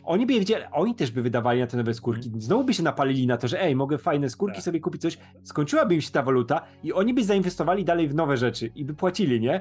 A w tym momencie oni są wkurwieni, że nie mogą tego wydawać na co chcą. Część rezygnuje z gry, tutaj nie ma żadnego planu, nie? Masakra. Ja chciałem, bo chciałem odejść od Overwatcha i dalej mówić o Blizzardzie, ale jak chcesz coś o Overwatchu, to... Ja chciałem a propos jeszcze Season Passa i tego, że tutaj jest ten taki... Generalnie Season Passa jako koncepcji. Nie uważam, żeby to była zła rzecz jako taka, nie, że ludzie teraz zwłaszcza dyskutuje się o tym, że Battle Pass, o nie, znowu, tak? Głównie dlatego, że jest eksploitowany. Ja miałem ostatnio jeden wniosek. We free-to-play grach nie uważam, że to jest... Dosłownie jak wyszedł Overwatch, to zauważyłem, to jakby miałem wniosek na temat różnicy, która jest między Season Passem w Destiny i Season Passem w Overwatchu, tak? Kupując Season Pass w Destiny masz taki bardzo hard gate pod tytułem wychodzi ci nowy sezon, nowy update, masz tam fabułę, aktywność, jakieś tam misje dodatkowe i tak dalej. Jak nie kupisz Season Passa, możesz zrobić tam jedną jakąś tam pierwszą misję i potem ci mówi, jak chcesz grać dalej ten sezon, kup Season Passa. Jak nie, to nie. I to jest bardzo takie on-off, tak? Jakby masz tam ten taki pasek darmowy, ale ten pasek darmowy to jest jakieś parę kosmetycznych przedmiotów, nie? Ale generalnie fabuła i aktywność i te ważne rzeczy są jakby hardlocked, tak? Z drugiej strony masz grę w rodzaju Overwatcha, gdzie ci mówi, możesz dostać te rzeczy, w sensie nie wszystkie, nie kosmetyczne rzeczy, ale możesz tę postać zdobyć. Generalnie nie masz tam czegoś takiego, że generalnie jesteś w stanie, okej, tam nie ma fabuły i nie ma tych rzeczy, które... Ma być, ale dopiero... No tak, ma być osobną grą, ale nie, jakby ważną częścią w Destiny jest to, że płacąc za ten Season Pass dostajesz po prostu fabułę, tak ciągałeś historię, ale masz to takie, okej, możesz te rzeczy wszystkie, możesz tę postać dostać za darmo też, tak? I na pierwszy rzut oka, jak pomyślisz, no to właściwie możesz powiedzieć, że w grach, które dają ci wersję płatną, szybką i drogę bezpłatną, długą i wiesz, żmudną, to ta gra daje ci lepiej, więcej. Tak? To ci zawsze traktuje, jest pułapka. No bo Destiny ci powie, nie płacisz, no to nie masz tego update'u, tak? Nie masz tego kontentu, tak? Nie masz tej fabuły. Destiny ci powie, nie, drzwi zamknięte, żegnam, proszę zapłacić, tak? Ale z drugiej strony, jak sobie tak dużo o tym pomyślisz, to masz takie, okej, ta gra, ta druga gra daje ci te rzeczy za darmo, tą drugą i żmudną drogą, ale ona ci je daje nie dlatego, żeby ci je dać za darmo i żebyś miał fajnie, żeby o ciebie zadbać. Ona ci je daje dlatego, żeby cię sfrustrować i żebyś zapłacił, żeby na tobie wymusić tą płatność bardziej tak naprawdę. Szczególnie, że wiesz, że możesz w każdym momencie kupić Battle Passa i wtedy możesz przejść, zacząć iść tą drogę i tak. Mało tego, możesz wiesz, tak? Zwykle. Ja tak miałem w Magic the Gathering jakby, gdzie też był Battle Pass oczywiście i poza Battle Passem kupowałeś milion boosterów. Gdyby to było właśnie tak jak teraz mam, że okej, kupujesz Battle Passa i on zapewnia ci na tyle szybki progres, że kupujesz go regularnie co jakiś czas, ale zapewnia ci w miarę szybki progres, albo kupujesz właśnie masę boosterów i w inny sposób, to jakby nie miałbym z tym jeszcze problemu. Natomiast w momencie, w którym to jest, zwykle kończy się kup i Battle Passa i jeszcze kupuj boostery. To jest takie weź wszystko, bo to możesz za darmo, ale wow, ja tego nie znoszę. Jakby nie mam problemu, jeżeli Battle Pass jest generalnie... Jeżeli czujesz, że po kupieniu Battle Passa generalnie musisz wydawać więcej pieniędzy i po prostu go regularnie odświeżasz, to praktycznie jest abonament. A ja zawsze jestem zwolennikiem gier z abonamentem, bo uważam, że to jest wbrew pozorom cały czas dobra metoda gry. Jeżeli na przykład Riot miałby robić MMO, ja trzymam kciuki, że ono będzie z abonamentem. Wiesz co, jeszcze też tak na porównanie właśnie z tym Overwatchem a Apexem, nie? Jeśli chodzi o to opłacenie, bo na przykład postacie w Apexie, jak chcesz sobie odblokować jakąś nową, to te tokeny nazbierasz w ciągu 2 dni grania takiego luźnego, nie? Bo dostajesz te czerwone tokeny za każdy poziom, szybciutko sobie wykupujesz nowe postacie, nie? Ja nawet nie zauważyłem, wiesz, ja jest tak, nie, że wychodzić nowa postać, możesz od razu kupić. Tak, oni chcą, żebyś od razu miał tą nową postać, żebyś się dobrze bawił, żebyś zainwestował w jakieś skórki, żebyś i ogólnie, żebyś się dobrze bawił, nie? I też masz tak, to jest super zrobione w Battle Passie Apexa i czego nie ma teraz już właśnie Overwatch, bo wcześniej zdobywałeś właśnie walutę, jakąkolwiek, nie? Teraz nie możesz w żaden sposób praktycznie zdobywać waluty. Jak zdobywasz za te, to zdobywasz tak małą, że tam ktoś wyliczał, żeby zdobyć skórki dla swojej ulubionej postaci, to byś musiał, wiesz, tam 30 lat chyba grać, czy coś takiego, nie? Bo prawie nic nie dostajesz, nie? To jest straszne, ale nie masz waluty w Battle Passie, nie? Więc kupujesz Battle Passa, dostajesz te śmieci, tam jest większość śmieci, kilka fajnych naprawdę skórek, ale potem musisz wykupić nowego Battle Passa, nie? A w Apexie masz tak, że zawsze jak wyrabiasz Battle Passa, to masz tam tyle waluty podczas odblokowania, że możesz sobie za nią kupić nowego Battle Passa, nie? Więc raz płacisz za Battle Passa i każdy następny jest praktycznie darmowy i masz te fajne rzeczy do robienia, dostajesz fajne skórki i nie musisz nic płacić poza tym jednym płaceniem za Battle Passa, nie? I kurczę, no w Overwatchu jakby to było, to już by było troszkę lepiej, nie? Bo to jest jednak jakieś takie wciągnięcie cię w to, ale w coś, że nie musisz tej kasy wywalać, nie? I czujesz się troszkę lepiej. Ja mam coś a propos Blizzarda właśnie dalej, bo chcę zapytać ciebie, Paweł, jak jesteśmy jeszcze przy Blizzardzie. To moje pytanie do ciebie, jak się czujesz pierwszy raz w życiu, rozumiem? O, no to... Nie kupując dodatku do WoWa, bo ja powiem, że ja grałem na premierę Battle for Azeroth i grałem na premierę Shadowlands, ale ja już w przeciwieństwie do Pawła miałem ten moment w World of Draenor i w Legionie. Nie grałem, bo nie kupiłem dodatku World of Draenor, nie zagrałem nawet minuty w nim, nie kupiłem Legionu i dopiero pod koniec Legionu kupiłem już idąc dalej, więc ja już byłem w stanie tą pępowinę odciąć drugi raz szybko, natomiast u ciebie to jest pierwszy raz, więc moje pytanie brzmi do ciebie, jak to jest, Paweł, nie kupując dodatku do WoWa na premierę? Wiesz co, to jest takie coś, pamiętam, że w naszym materiale bo o MMO rozmawialiśmy też o tym, że to jest taka rzecz, której trudno wyjaśnić ludziom, którzy nie grali w MMO. Nawet ludziom, którzy grają w takie gry jak, nie wiem, Apex, czy nie wiem, jakieś Fortnite i tak dalej. To jest jakby gra, ciągnąca się gra usługa, ale to nie jest taki poziom zaangażowania. Tak? Nie, w sensie, nawet jeżeli jest czasowo, to nie jest taki poziom zaangażowania emocjonalnego. Nie masz tej postaci, którą się tworzy, lata, nie masz tych relacji z ludźmi, tak? Że masz swoją gildię, która się rozwija. To są często, słuchaj, kurczę, ludzie, których poznałem w WoWie, to są ludzie, z którymi do teraz mam kontakt. Ja też. I słuchaj, ekipa, z którą w finalu regularnie grywam, to jest ekipa, która była gildią w WoWie i przeniosła się do finala, nie? Ja jakby nie znam ich w WoWie, poznałem ich już w finalu, ale jakby to widać, jak te więzi są mocne, no, tak? Ja wspomnę, że znajomy, z którym gram w Elden Ringa, z którym gramy z Pawłem w sesję w dżungli, to jest gość, którego poznałem na rajdach w WoWie. Więc to jest jakby to zaangażowanie emocjonalne, to jest takie coś, co trudno wyjaśnić komuś, kto nie grał nigdy w MMO, a jak ktoś grał dużo w MMO, to nie trzeba wyjaśniać, tak? Bo już ma to prawdopodobnie. I mam trochę tak, że wiesz, z każdego dodatku na dodatek, właściwie ten ostatni dodatek Shadowlands, już właściwie zagrałem głównie dlatego, że Oskar mówił, chodź zagramy, nie? I jest ekipa, będziemy grać, robić dungeony, nie? Więc zagraliśmy, było fajnie do pewnego momentu. I wiem, że jakbym teraz kupił Dragonflight, to przez miesiąc byłoby fajnie. Byłby ten nowy dodatek, masa ludzi. My to nazywamy miesiącem miodowym nowego dodatku, nie? Kiedy jest wszystko super. Prawdopodobnie problem byłby taki, że moja lista znajomych byłaby raczej pusta w tym momencie, bo widzę, że prawie nikt nie wraca z tych ludzi, z którymi ja grałem. Zerknąłem na Battle.net, jest to bardziej, nie wiem. Znajomych. Ale to jest tak, że jednak w grze MMO to ludzie robią tą grę tym, czym ona jest, jakby nie było. Różne można mieć podejście, ale jednak zwykle grasz w nią po to, żeby grasz w nią zwłaszcza dłużej, tak? Nie dłużej niż przejście fabuły i rzucenie. Grasz w nią dłużej głównie dlatego, że masz tą relację z ludźmi, jakimiś znajomymi grasz i tak dalej. Więc jak się zaczęły, myślałem, że jestem na to odporny, ale jak się zaczęły pojawiać fajne zwiastuny, bo to nadal Blizzard, nie nadal masz fajne modele postaci, masz te fajne zwiastuny, fajną muzykę, te smoki latają i tak dalej, to miałem takie ukłucie żalu, zwłaszcza połączone z tym, że wiem, że przez ten pierwszy miesiąc byłoby super i że to odpalenie o północy i granie potem do 7 rano, nie, czy tam do 9, czy coś, 15 godzin grasz, potem śpisz, grasz, aż wstajesz, lecisz dalej, nie, bo tam a nasz kolega już 3 levele dalej, nie, trzeba biec dalej. Ale więc wiem, że to byłoby fajne, byłoby super przeżycie, ale jednocześnie mam w głowie takie, okej, to nie jestem ja chcący zagrać teraz, to jestem ja chcący poczuć się tak jak wtedy, kiedy grałem, nie? Tak. To jest blisko, ale wiem, że za każdym razem, z każdym kolejnym coraz gorszym dodatkiem, ten podobno jest spoko, więc jak na razie. Shadowlands było fantastyczne. Wiemy, co mówimy o Shadowlands, tak? Z każdym kolejnym dodatkiem... Z każdym kolejnym dodatkiem to było coraz bardziej, wiesz, jak to wrzucasz kamień do jeziora i masz te takie, wiesz, kręgi, które się rozchodzą. Każdy z tych kolejnych dodatków to było coraz bardziej ja tęskniący za dodatek poprzedni, ja tęskniący za tym 2 dodatki temu, ja tęskniący za tym poprzednim, bo on był, jak tęskniłem za tym jeszcze wcześniejszym i na pewnym etapie to już jesteś tak daleko tego miejsca, gdzie się ten kamień wpadł do tej wody, już, że masz takie, czujesz te fale i masz takie, okej, ale to nie kamień wpadł, to już tylko fale już gdzieś tam czegoś, czego ty już wpadłeś, nie ma. Ja już wpadłem, A jednocześnie kompletnie mnie ominęła premiera.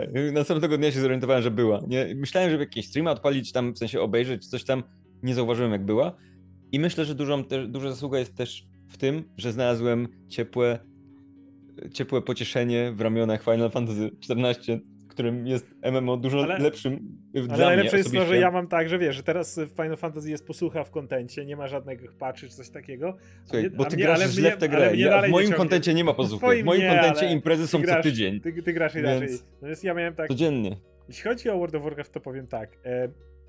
Dalej jakby uwielbiam tamten system instancji, dalej jakby ciężko znaleźć coś takiego. Final Fantasy dopiero zaczyna to budować, dopiero zrobili jakby pierwszy krok w tą stronę. Ale ten content PvE, gdzie masz, jesteście w piątkę. Nie jestem super fanem tego timera, ale on jednak, nie było innego sposobu, żeby jednak wymusić na was koordynację, działanie i tak dalej. No w Shadowlands jak zaczęliśmy grać, to właśnie ja, Paweł, jeszcze 3 osoby, mieliśmy naprawdę super fan przebijania tego zegarka, nie? Jakby podbijania tego cały czas. Ustawiania tras. Radek nie grał, pewnie nie wie, o czym mowa. Nie, ja wiem. Robisz dungeon w pół godziny i zabijasz potwory. I musisz to zrobić, wiesz, to coraz trudniejszy, nie? Coraz trudniejsze są te bossy, więc musisz też, nie tylko zdobywasz lepszy sprzęt, ale też musisz często bardziej brać taktykę, że okej... Słuchaj, Oskar grał tam z naszym kumplem w 4-wymiarowe szachy, na zasadzie, jak zaatakujemy tego potwora, tak, dokładnie, obejdziemy dochodzisz do tego punktu, zyskamy 3 sekundy. Tak, jeżeli on wtedy, to on podbiegnie tu i wtedy... musimy poczekać, aż tamten spojrzy w lewo, to jest dzień świstaka, to jest dzień świstaka, bo który przejdzie, wszystko jest zawsze ułożone idealnie tak samo, nie? Wszystko jest dokładnie tak samo poukładane, potwory w tych samych miejscach, chodzą tymi samymi, tak? Więc tak, ale jakby w ramach robienia jednego, jak zrobisz go 2 razy na tym samym poziomie, jeden po drugim, to masz dokładnie ten sam układ wszystkiego i tak dalej. Ale robił się odrobinę trudniejsze.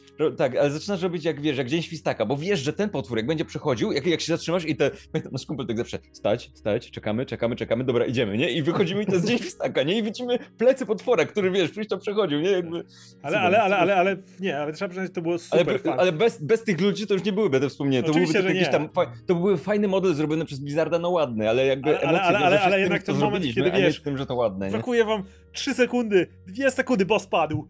Yes! Udało się, zdążyliśmy. Jest, trzeba przyznać, w tym super fan. A niestety, wiadomo, rajdy były jeszcze fajniejsze, ale ja już dzisiaj nie dałbym rady w 10 osób się zbierać, mieć kalendarza rajdów i tak dalej. Dla mnie to niemożliwe, ja nie mam w ogóle wieczorów wolnych. Natomiast niestety, pomimo tego, że tak chętnie bym to zagrał i może, wiesz, dałoby się tutaj zagadać, tu znajomego, coś spróbować znaleźć, pewnie jakąś ekipę dałoby się skrzyknąć.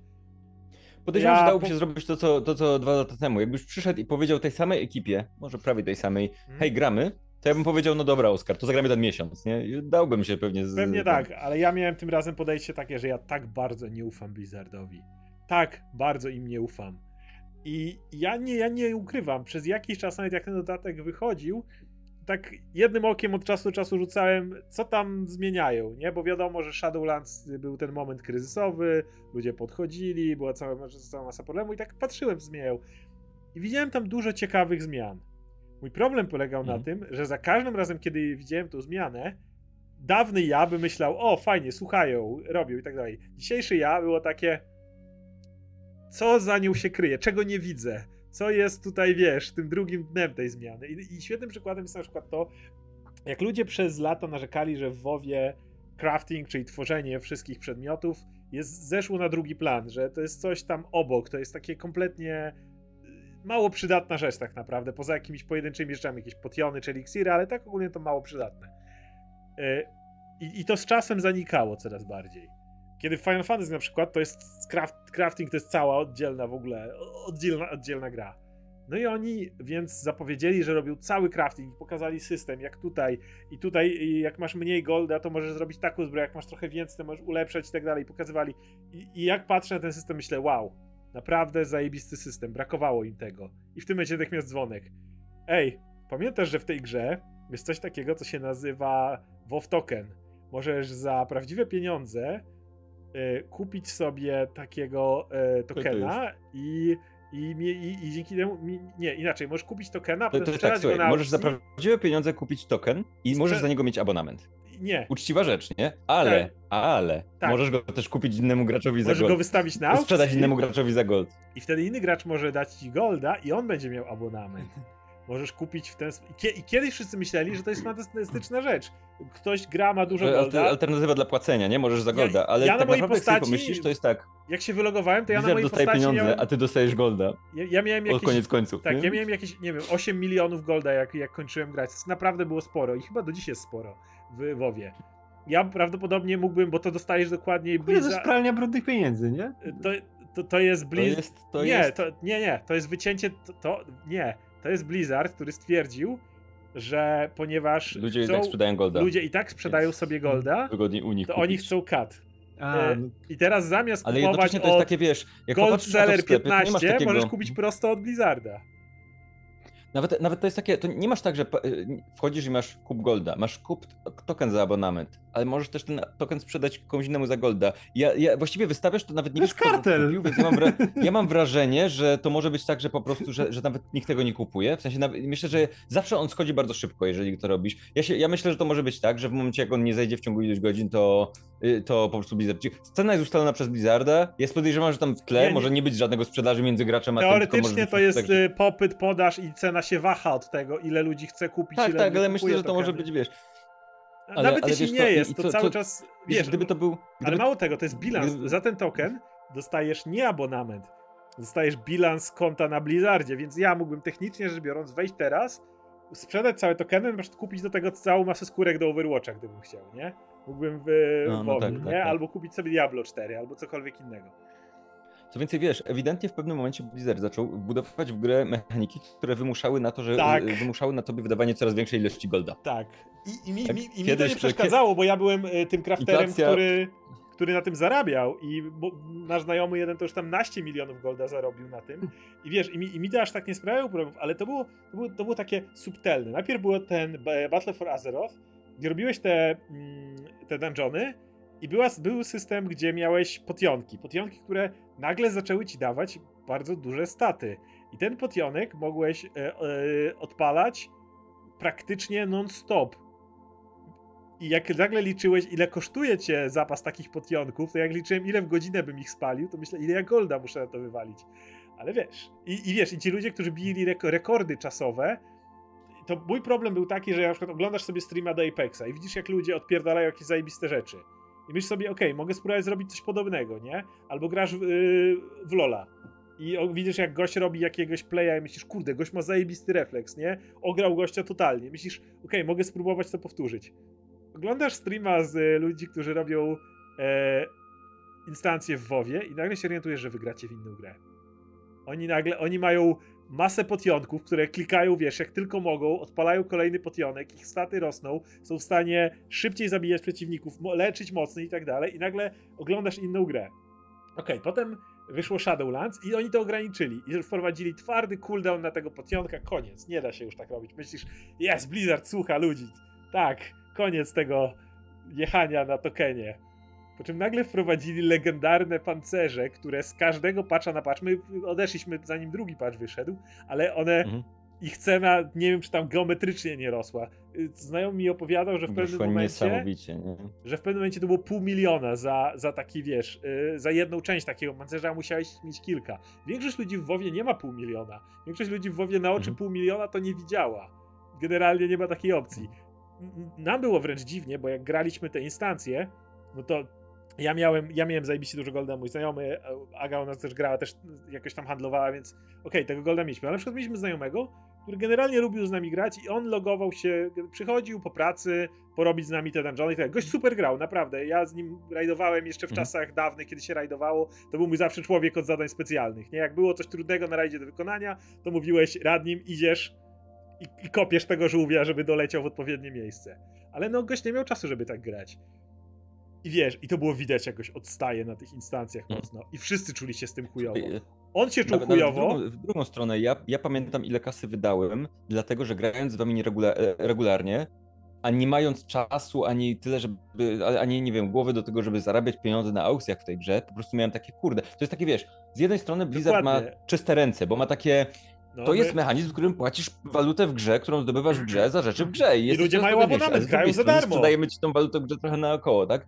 Więc ja miałem takie poczucie, kurczę, gram z ekipą ludzi i oni mają kupę pieniędzy, wydali na te wysokie armory, ja nie mam tej kasy, ale będę ich spowalniał, więc to jest tak, jakby gramy razem, tak? No to muszę, wiesz, for the team, muszę wydać teraz 3 tokeny kupuję. Idę kupić 3 tokeny, czyli 3 miesiące abonamentu po to, żeby kupić jakieś tam rzeczy, żeby kupić sobie pierścionek potrzebne, na przykład, nie? Żeby sobie kupić pierścionek jakiś tam, czy coś takiego, wymyślony przedmiot w grze, więc to jest tak wielopoziomowy skam. Tak, i patrzyliśmy, tak, i był właśnie ten nasz znajomy i tak myśleliśmy. Projektowanie z jednej strony, po to, żebyś musiał wydawać coraz więcej golda. No. I wiesz, z jednej strony my mamy chuj kasy, ja bym mógł mu kupić pełen set, ale ja wiem, że on by się chujowo czuł z tym, gdybym ja mu kupił pełen set, nie? A pytałeś go? Może pytałeś go raz chociaż. Ale i w drugą stronę on też cały czas spowalniał i tak dalej. I wiesz, i teraz wychodzi ten nowy dodatek i oni mówią ten cały crafting i ja widzę ten cały system, w którym masz różne poziomy rzadkości itemu. I nagle pojawia się motyw, że one kosztują coraz więcej golda. I to jest ten sam item, ale jest odrobinę silniejszy z każdym kolejnym poziomem. I ja na to patrzę i mówię, ja sprzed jakiegoś czasu, sprzed WoW tokena i tak dalej myślę, fajny motyw, wszystko jest zamknięte w grze, w ekonomii, crafterzy zarabiają, mogą sobie pozwolić na lepsze itemy, mogą kupować lepsze rzeczy i tak dalej. I póki to wszystko jest zamknięte w tej bańce grze, nie mam z tym żadnego problemu. Ale kiedy nagle tę bańkę lekko uchylasz i Blizzard, i robisz to legalnie, bo wiadomo, gold sellerzy mogą być w grze, nie, możesz z nimi walczyć i tak dalej, nie zawsze tego... Uchylasz lekko to bańka, tam jest ten płatność zbliżeniowa, akurat włóż kartę. Ale dokładnie, ale ty uchylasz i tam z logiem Blizzarda, nie? Jest taka płatność zbliżeniowa. I zaczynam myśleć takie... No wiesz, możesz kupić tą zbroję, powiedzmy, załóżmy, że to są tiery, nie? S, A, B, C i tak dalej. Stać cię na D. Ale chyba nie chciałbyś spowalniać swojej drużyny, prawda? No tak niewiele ci brakuje. No, 1 token i nawet z tego D nie przeskoczysz to cena, do B przeskoczysz, człowieku, do B. No, brakuje ci tych groszy przecież, no człowieku. Głupio będzie tak przyjść na rajd czy do tej drużyny i tak wiesz. Takim sprzęcie, no trochę nieoptymalnym, no głupio ci będzie. Ja dzisiaj jak widzę mechaniki jakiekolwiek i wracając do tego, wychodzi nowy dodatek do WoWa i ja nawet nie myślę o tym, żeby go kupić, żeby go odpalić, czy coś takiego, bo po prostu w mojej głowie wszystkie fajne zmiany, ja wiem, że pewnie zmian dużo jest fajnych, natychmiast w głowie mam taki trigger, jaki jest wasz prawdziwy cel tych zmian, nie? Albo nawet jeżeli... Wiesz co, patrzę na to w ten sposób. To co mówisz? widzisz te, nawet jeżeli te zmiany są fajne i oni wreszcie słuchają, ale oni słuchają dopiero w momencie, w którym sytuacja była tak zła, tak, że słuchanie to jest jedyna rzecz i robienie tych rzeczy takich, które wydają się być tym, czego gracze chcieli, jest jedyną możliwością, żeby w ogóle ta gra istniała dalej. Ale nie słuchali rok wcześniej, nie słuchali 2 lata wcześniej, mieli to w dupie przez ileś ostatnich lat, tak, więc jeżeli teraz słuchają, to jestem pewien, że słuchają tylko dlatego, że jest to dla nich korzystne finansowo, tak? Ale do jakiego stopnia jest korzystne? Jak długo będzie korzystne? Być może teraz ludzie wrócą fajne dodatki i za wrócimy do projektowania tego z tyłu, tak, nie? Tak. Co możesz... Tak, więc jakby ja dopóki nie minę 2 lata tego dodatku, gdzie będzie to cały czas prowadzone w jakimś innym stylu, może... Ja powiedziałem tak. To dopiero mogę zacząć... Ja powiedziałem tak, dokładnie. Tego dodatku na pewno nie kupię. Czy nigdy nie zagram w WoWa? Nie wiem. Ale ten dodatek być może dopiero pozwoli mi się zastanowić nad tym, bo na pewno przez te 2 lata nawet nie pomyślę o tym, bo ja cały czas będę na to patrzył i widział, co wy tam jeszcze ukryliście, po prostu mam dokładnie takie zaufanie. Szczególnie wiesz, jak masz obłożenie wszystkich innych rzeczy, które robią, ja to się składa w taką Diablo Immortal i tak dalej. I tu wspomnę jeszcze jednej rzeczy, o której powiedziałem wcześniej, jak się śmiał, jak powiedziałeś, że jest w Apexie nowa postać, która jest trans, i ja powiedziałem, że w Blizzardzie będzie zaraz 15 w grach.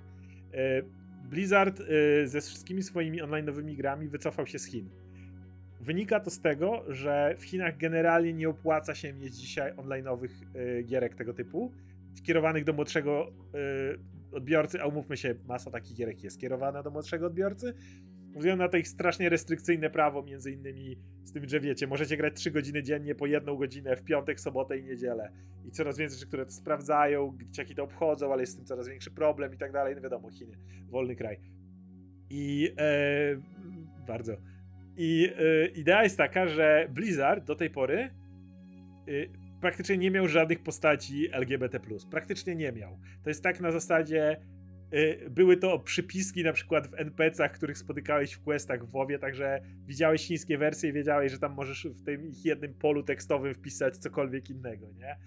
Miałeś te postacie w Overwatchu, które generalnie idea była taka, żeby to też schować w razie czego. Żeby się dowiedzieć, że Soldier jest gejem, to trzeba było poszukać wszystkich rzeczach około growych, nie? Tak. Jednocześnie to co było, to były tak zajebiste tokeny. Po prostu były takie tokeny dokręcone do końca. I po prostu jak myślę o tym, jak działają duże korporacje, byłbym w stanie wiele postawić na to, że za chwilę Blizzard zaleje tokenami swoje gry. To będą postacie LGBT+, które oni będą pokazywali, jesteśmy progresywni, patrzcie. I wiesz, będziesz miał motyw, dlaczego? No bo przy zachodnim odbiorcy to się dzisiaj opłaca. Żeby mówić, że jest się progresywnym, ale dopiero wtedy, kiedy chiński odbiorca przestał wchodzić w grę, nie? Więc ja po prostu wiem, ja widzę, jak za chwilę będziesz się dowiadywał, za chwilę się dowiesz, że w WoWie, wiesz, ta czy tamta postać jest, wiesz, jest LGBT+. Nigdy nie była, ale teraz jest. I nic więcej, ale jest i chcemy wam mówić, że jest, żebyście wiedzieli, że jesteśmy progresywni. Tak, jeszcze tak wiesz, to jest jeszcze w takim kontekście, że przecież tak zawsze było, nie? To nie jest tak, że nagle to wprowadzamy. My zawsze byliśmy progresywni, my nigdy nie mieliśmy... Tak jak J.K. Rowling jest w porządku, bo Dumbledore jest gejem i zawsze był w jej głowie tak naprawdę, tak, nikomu nie powiedziała wcześniej. Tak. Ale to wszystko się sprowadza do takiego... Tak jak mówiłem wcześniej, nie? Gry MMO często masz duże zaangażowanie emocjonalne i ono zarówno dotyczy ludzi, których tam poznajesz, jak i gry, z którą wiążesz jakby czas, kolejne lata i wiążesz też z ludźmi, którzy ją tworzą w jakiś sposób, tak? Ta gra nie jest tylko dla ciebie kolejnym produktem, jest czymś więcej, więc chcesz, żeby ona też była czymś więcej dla twórców, nie była kolejnym produktem. Oczywiście twórców, mówiąc tak bardzo ogólnie, bo jestem pewien, że masa ludzi, którzy pracują nad World of Warcraft, myśli to samo dokładnie, tak? Jakby artystów, takich, wiesz, deweloperów, pojedynczych ludzi, którzy chcieliby zrobić z tej gry dobrą rzecz. Jestem pewien, że wśród ludzi, którzy robili Diablo Immortal, jest dokładnie tak samo. Jest też masa ludzi, którzy po prostu chcieliby zrobić dobrą grę, tak? To nie jest tak, że wszyscy oni tam, twoje pieniądze, coś tam.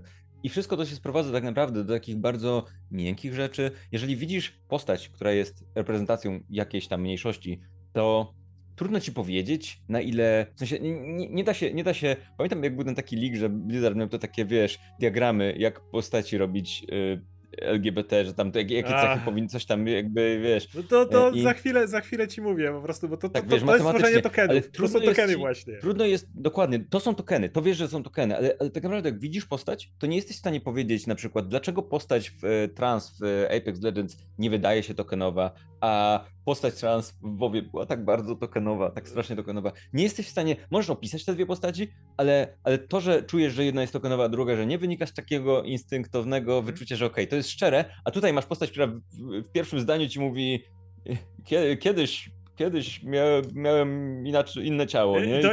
I to mówi ci, ale to tylko jeśli zagadasz go niej tam na boku, poza questem, w tym jednym momencie. Tak, w kącie, ciemnym kącie. Dokładnie tak. Tylko wtedy ci dopowie. Wiesz, to jest takie... Wiesz, to jest takie... To wszystko jest jakby kwestia pewnych emocji i takiego czegoś, co trudno jest ci dokładnie, bo tutaj możemy wchodzić w to, co weszliśmy trochę, takie bardzo skomplikowane na zasadzie, okej, ta mechanika działa tak, tutaj się dostaje taki przedmiot na tym etapie, a tu się i tak dalej. Rozłożyć te wszystkie mechaniki działające, hakujące nasz mózg na części pierwsze, możemy to robić, tak? I to jest jakby ciekawa, interesująca dyskusja, ale jednocześnie wszystko przy koniec końców sprowadza do tego, że koniec końców masz takie, czy ja ufam temu deweloperowi w szczerość tego, co on robi, że on chce dostać, że chce mi dostarczyć fajną zabawę i ja chcę zapłacić. Moim takim papierkiem lakmusowym, takim testem jest, czy to, że płacę, wynika z tego, że źle się czuję nie płacąc, czy to, że płacę, wynika z tego, że dobrze się czuję, więc płacę, bo chcę się więcej dobrze się czuć. I ja ostatnio, dosłownie parę dni temu wydałem, dzięki moim też przyjaciołom, miałem urodziny. Mam urodziny jutro, więc, ale miałem imprezę, już miałem. Wydałem 450 zł na dodatek do Destiny z pasem na cały rok. I nie czuję, że zrobiłem to dlatego, że miałbym coś gorzej, gdybym tego nie wydał, że jakby nic z tego preordera nie mam nawet, nie? Ale mam takie poczucie... Czekajcie, bo kot rozwala rzecz. Już nie. Ale mam takie poczucie... To jest deweloper, któremu ufam, który daje mi dużo dobrej zabawy, któremu płacę za rzeczy i dostaję content w zamian i który nie czuje, że chce mi zrobić... Że wiesz, robi mi na złość po to, żebym ja mu zapłacił, żeby mi przestał robić na złość. I wydałem to... I mam na tyle zaufanie, że ja wiem, że przez te 365 dni będę dostawał content co 3 miesiące, że będzie ten content prawdopodobnie fajny, będzie albo nawet jeżeli nie wiem, nie mam pewności, czy on będzie fajny, to ja wierzę, że oni chcą, żeby on był fajny, że nawet jak mi się powinie noga, to nie powinien im się dlatego, że chcą mnie wykorzystać w jakiś sposób, tylko zdarza się, tak? Jasne, nie ma idealnej gry. Absolutnie jest kwestia zaufania. To jest jakby sprowadza to do tego takiego jednej rzeczy, zaufania w tej relacji między graczem a deweloperem. Jak o tym myślę nawet, to tak kończąc już naszą dzisiejszą dyskusję, ale jesteśmy jeszcze przy zaufaniu do deweloperów, to właśnie myślę sobie o porównaniu właśnie Final Fantasy i WoWa.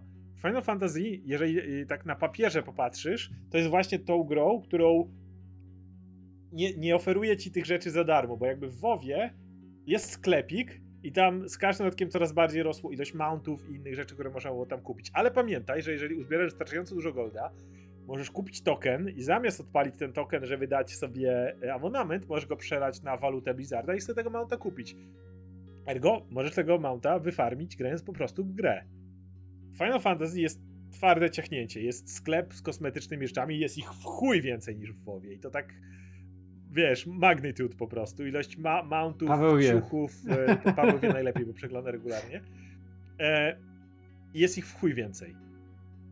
Ale nie ma tokena.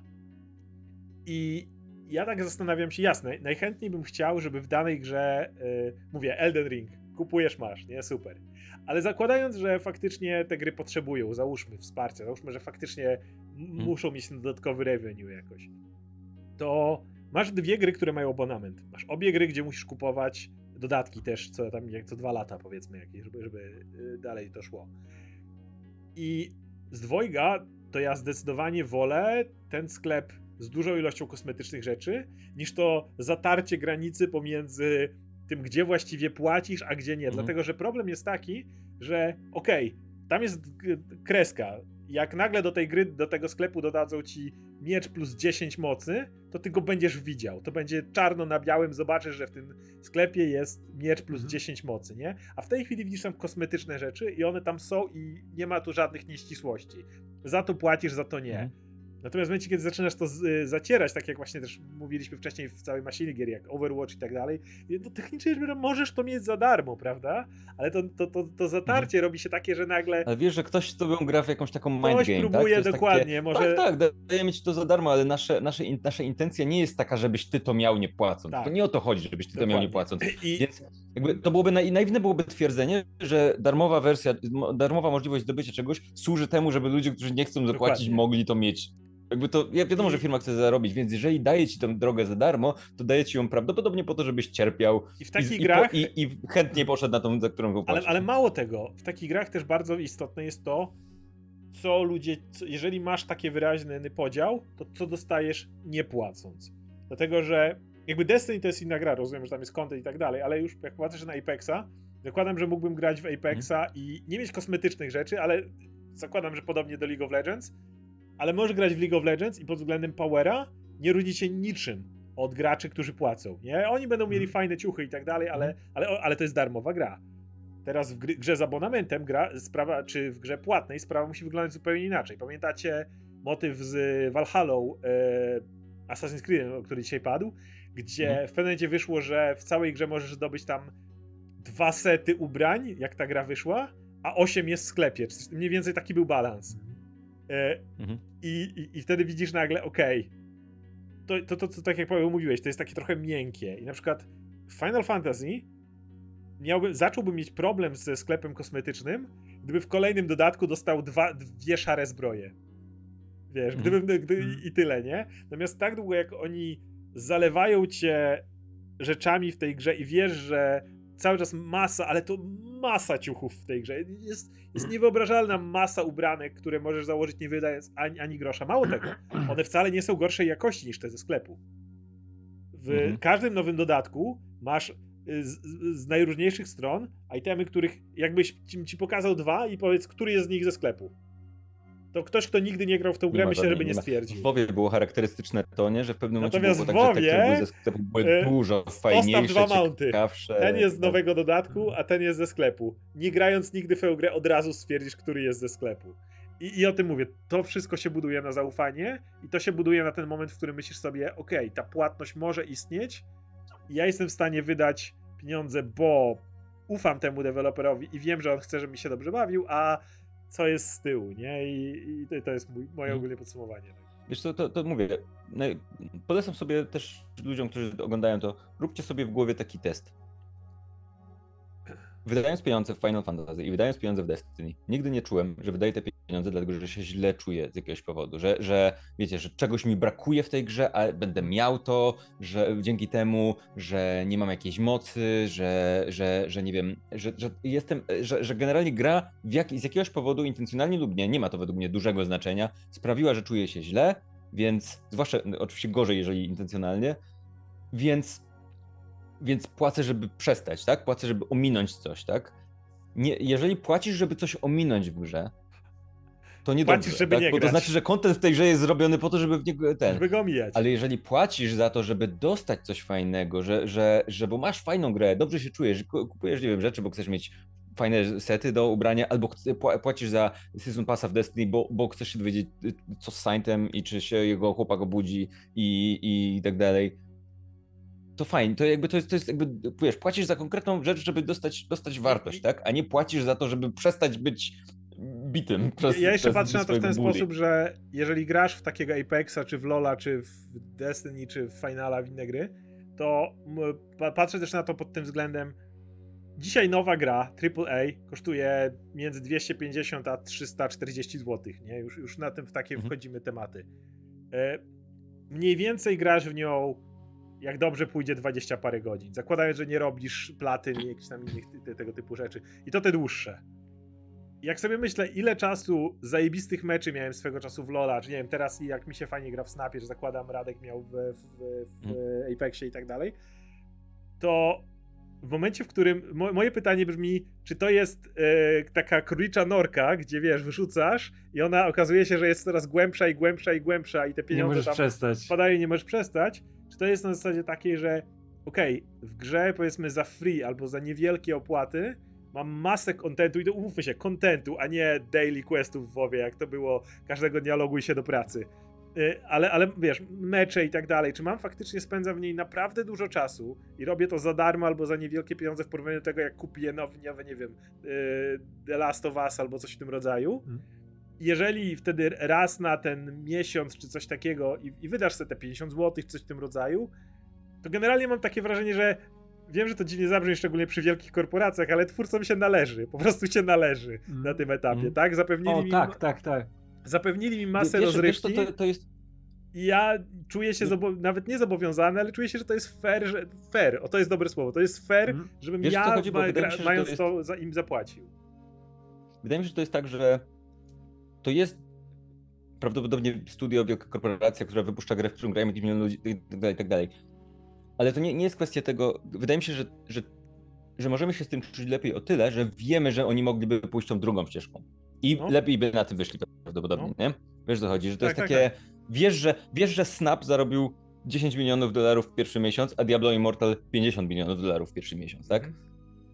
Więc i wiesz, że Snap prawdopodobnie mógłby pójść tą drogą bardziej gacza i tak dalej, szybko wyżyłować. Prawdopodobnie byłby mieć wszystkie te rzeczy, które są, szybciej, są, ale... wiesz...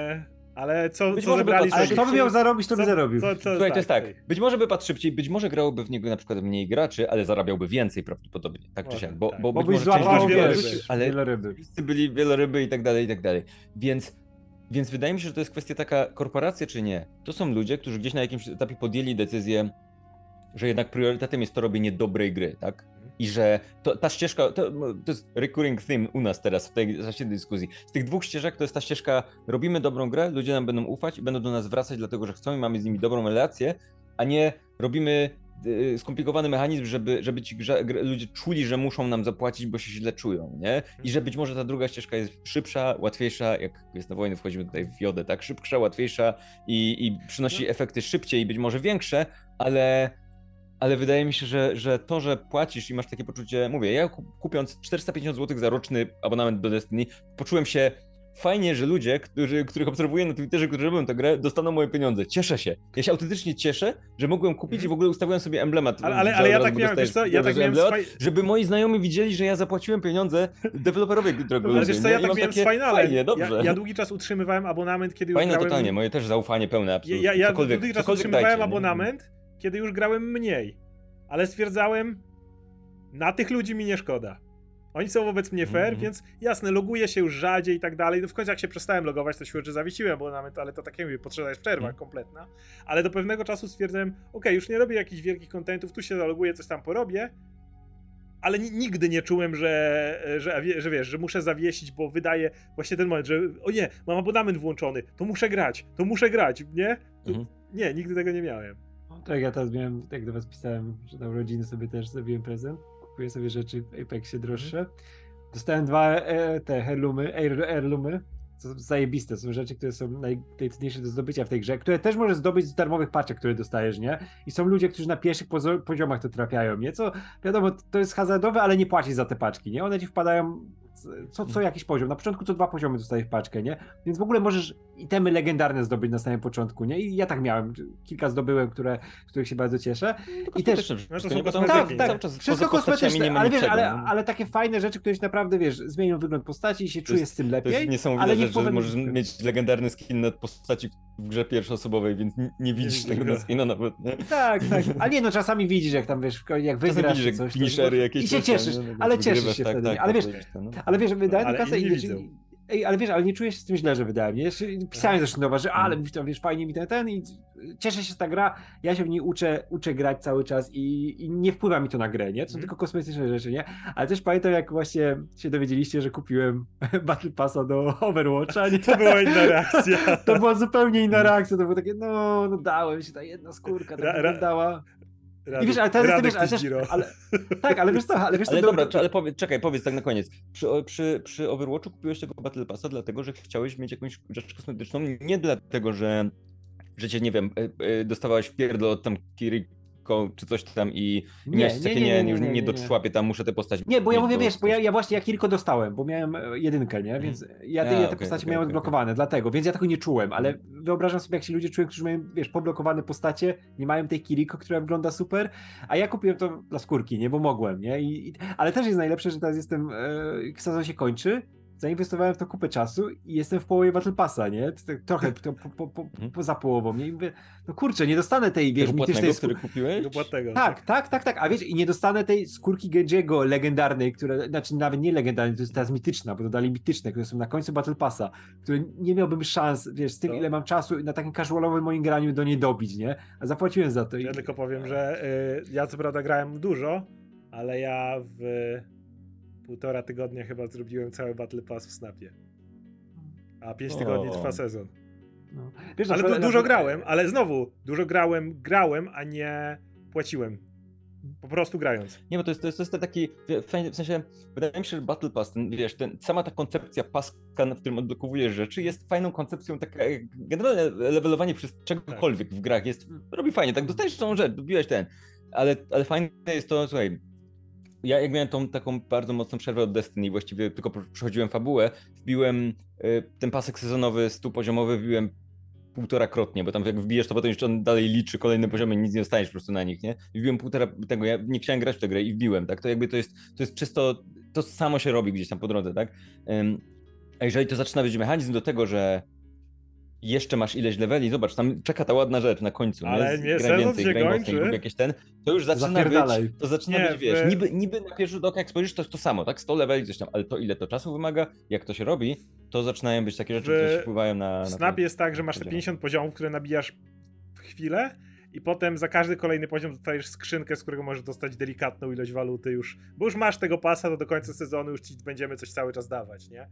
Więc no, ale no, i także kończąc, jeśli chodzi o ten właśnie ten temat płacenia, ja nawet mam tak, że czasami wręcz jak ktoś mi mówi, że no ja gram w to już 3 lata i jestem free to play graczem.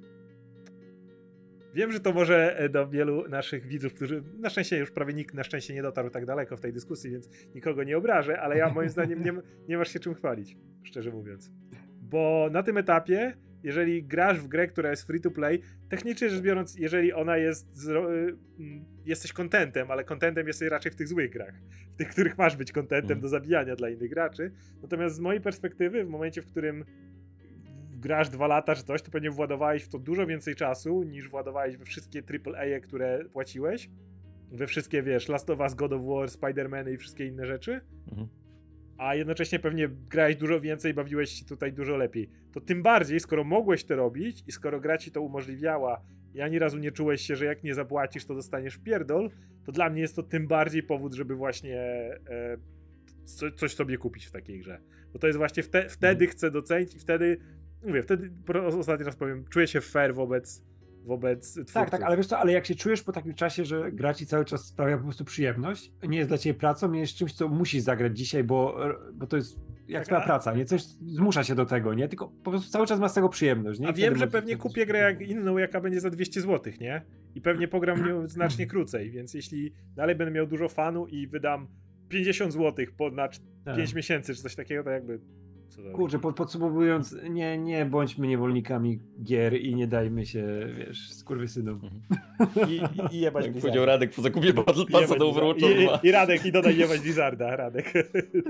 Jebać Blizzarda, i dobra, nowy sezon w Diablo Immortal się zaczyna, odpalam. Dobra, to jest nasza przydługa dzisiaj dyskusja o grach, więc na początku mieliśmy taki segment wspominkowy, potem segment owojący, a na końcu segment taki, wiecie, vlogowo-felietonowy. Ale kurczę, wiesz co, wydaje mi się, że to na koniec wyszły takie...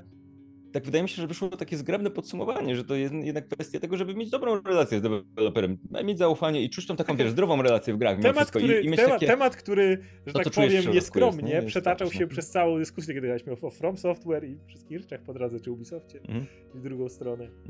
No, więc mamy nadzieję, że nasz zbudowany dzisiaj piękny story arc przypadł wam do gustu. Więc jeżeli macie jakieś komentarze na temat najróżniejszych segmentów, co do joysticków, co do monetyzacji w grach, co do tego, w co ostatnio graliście, to piszcie jak najbardziej w komentarzach.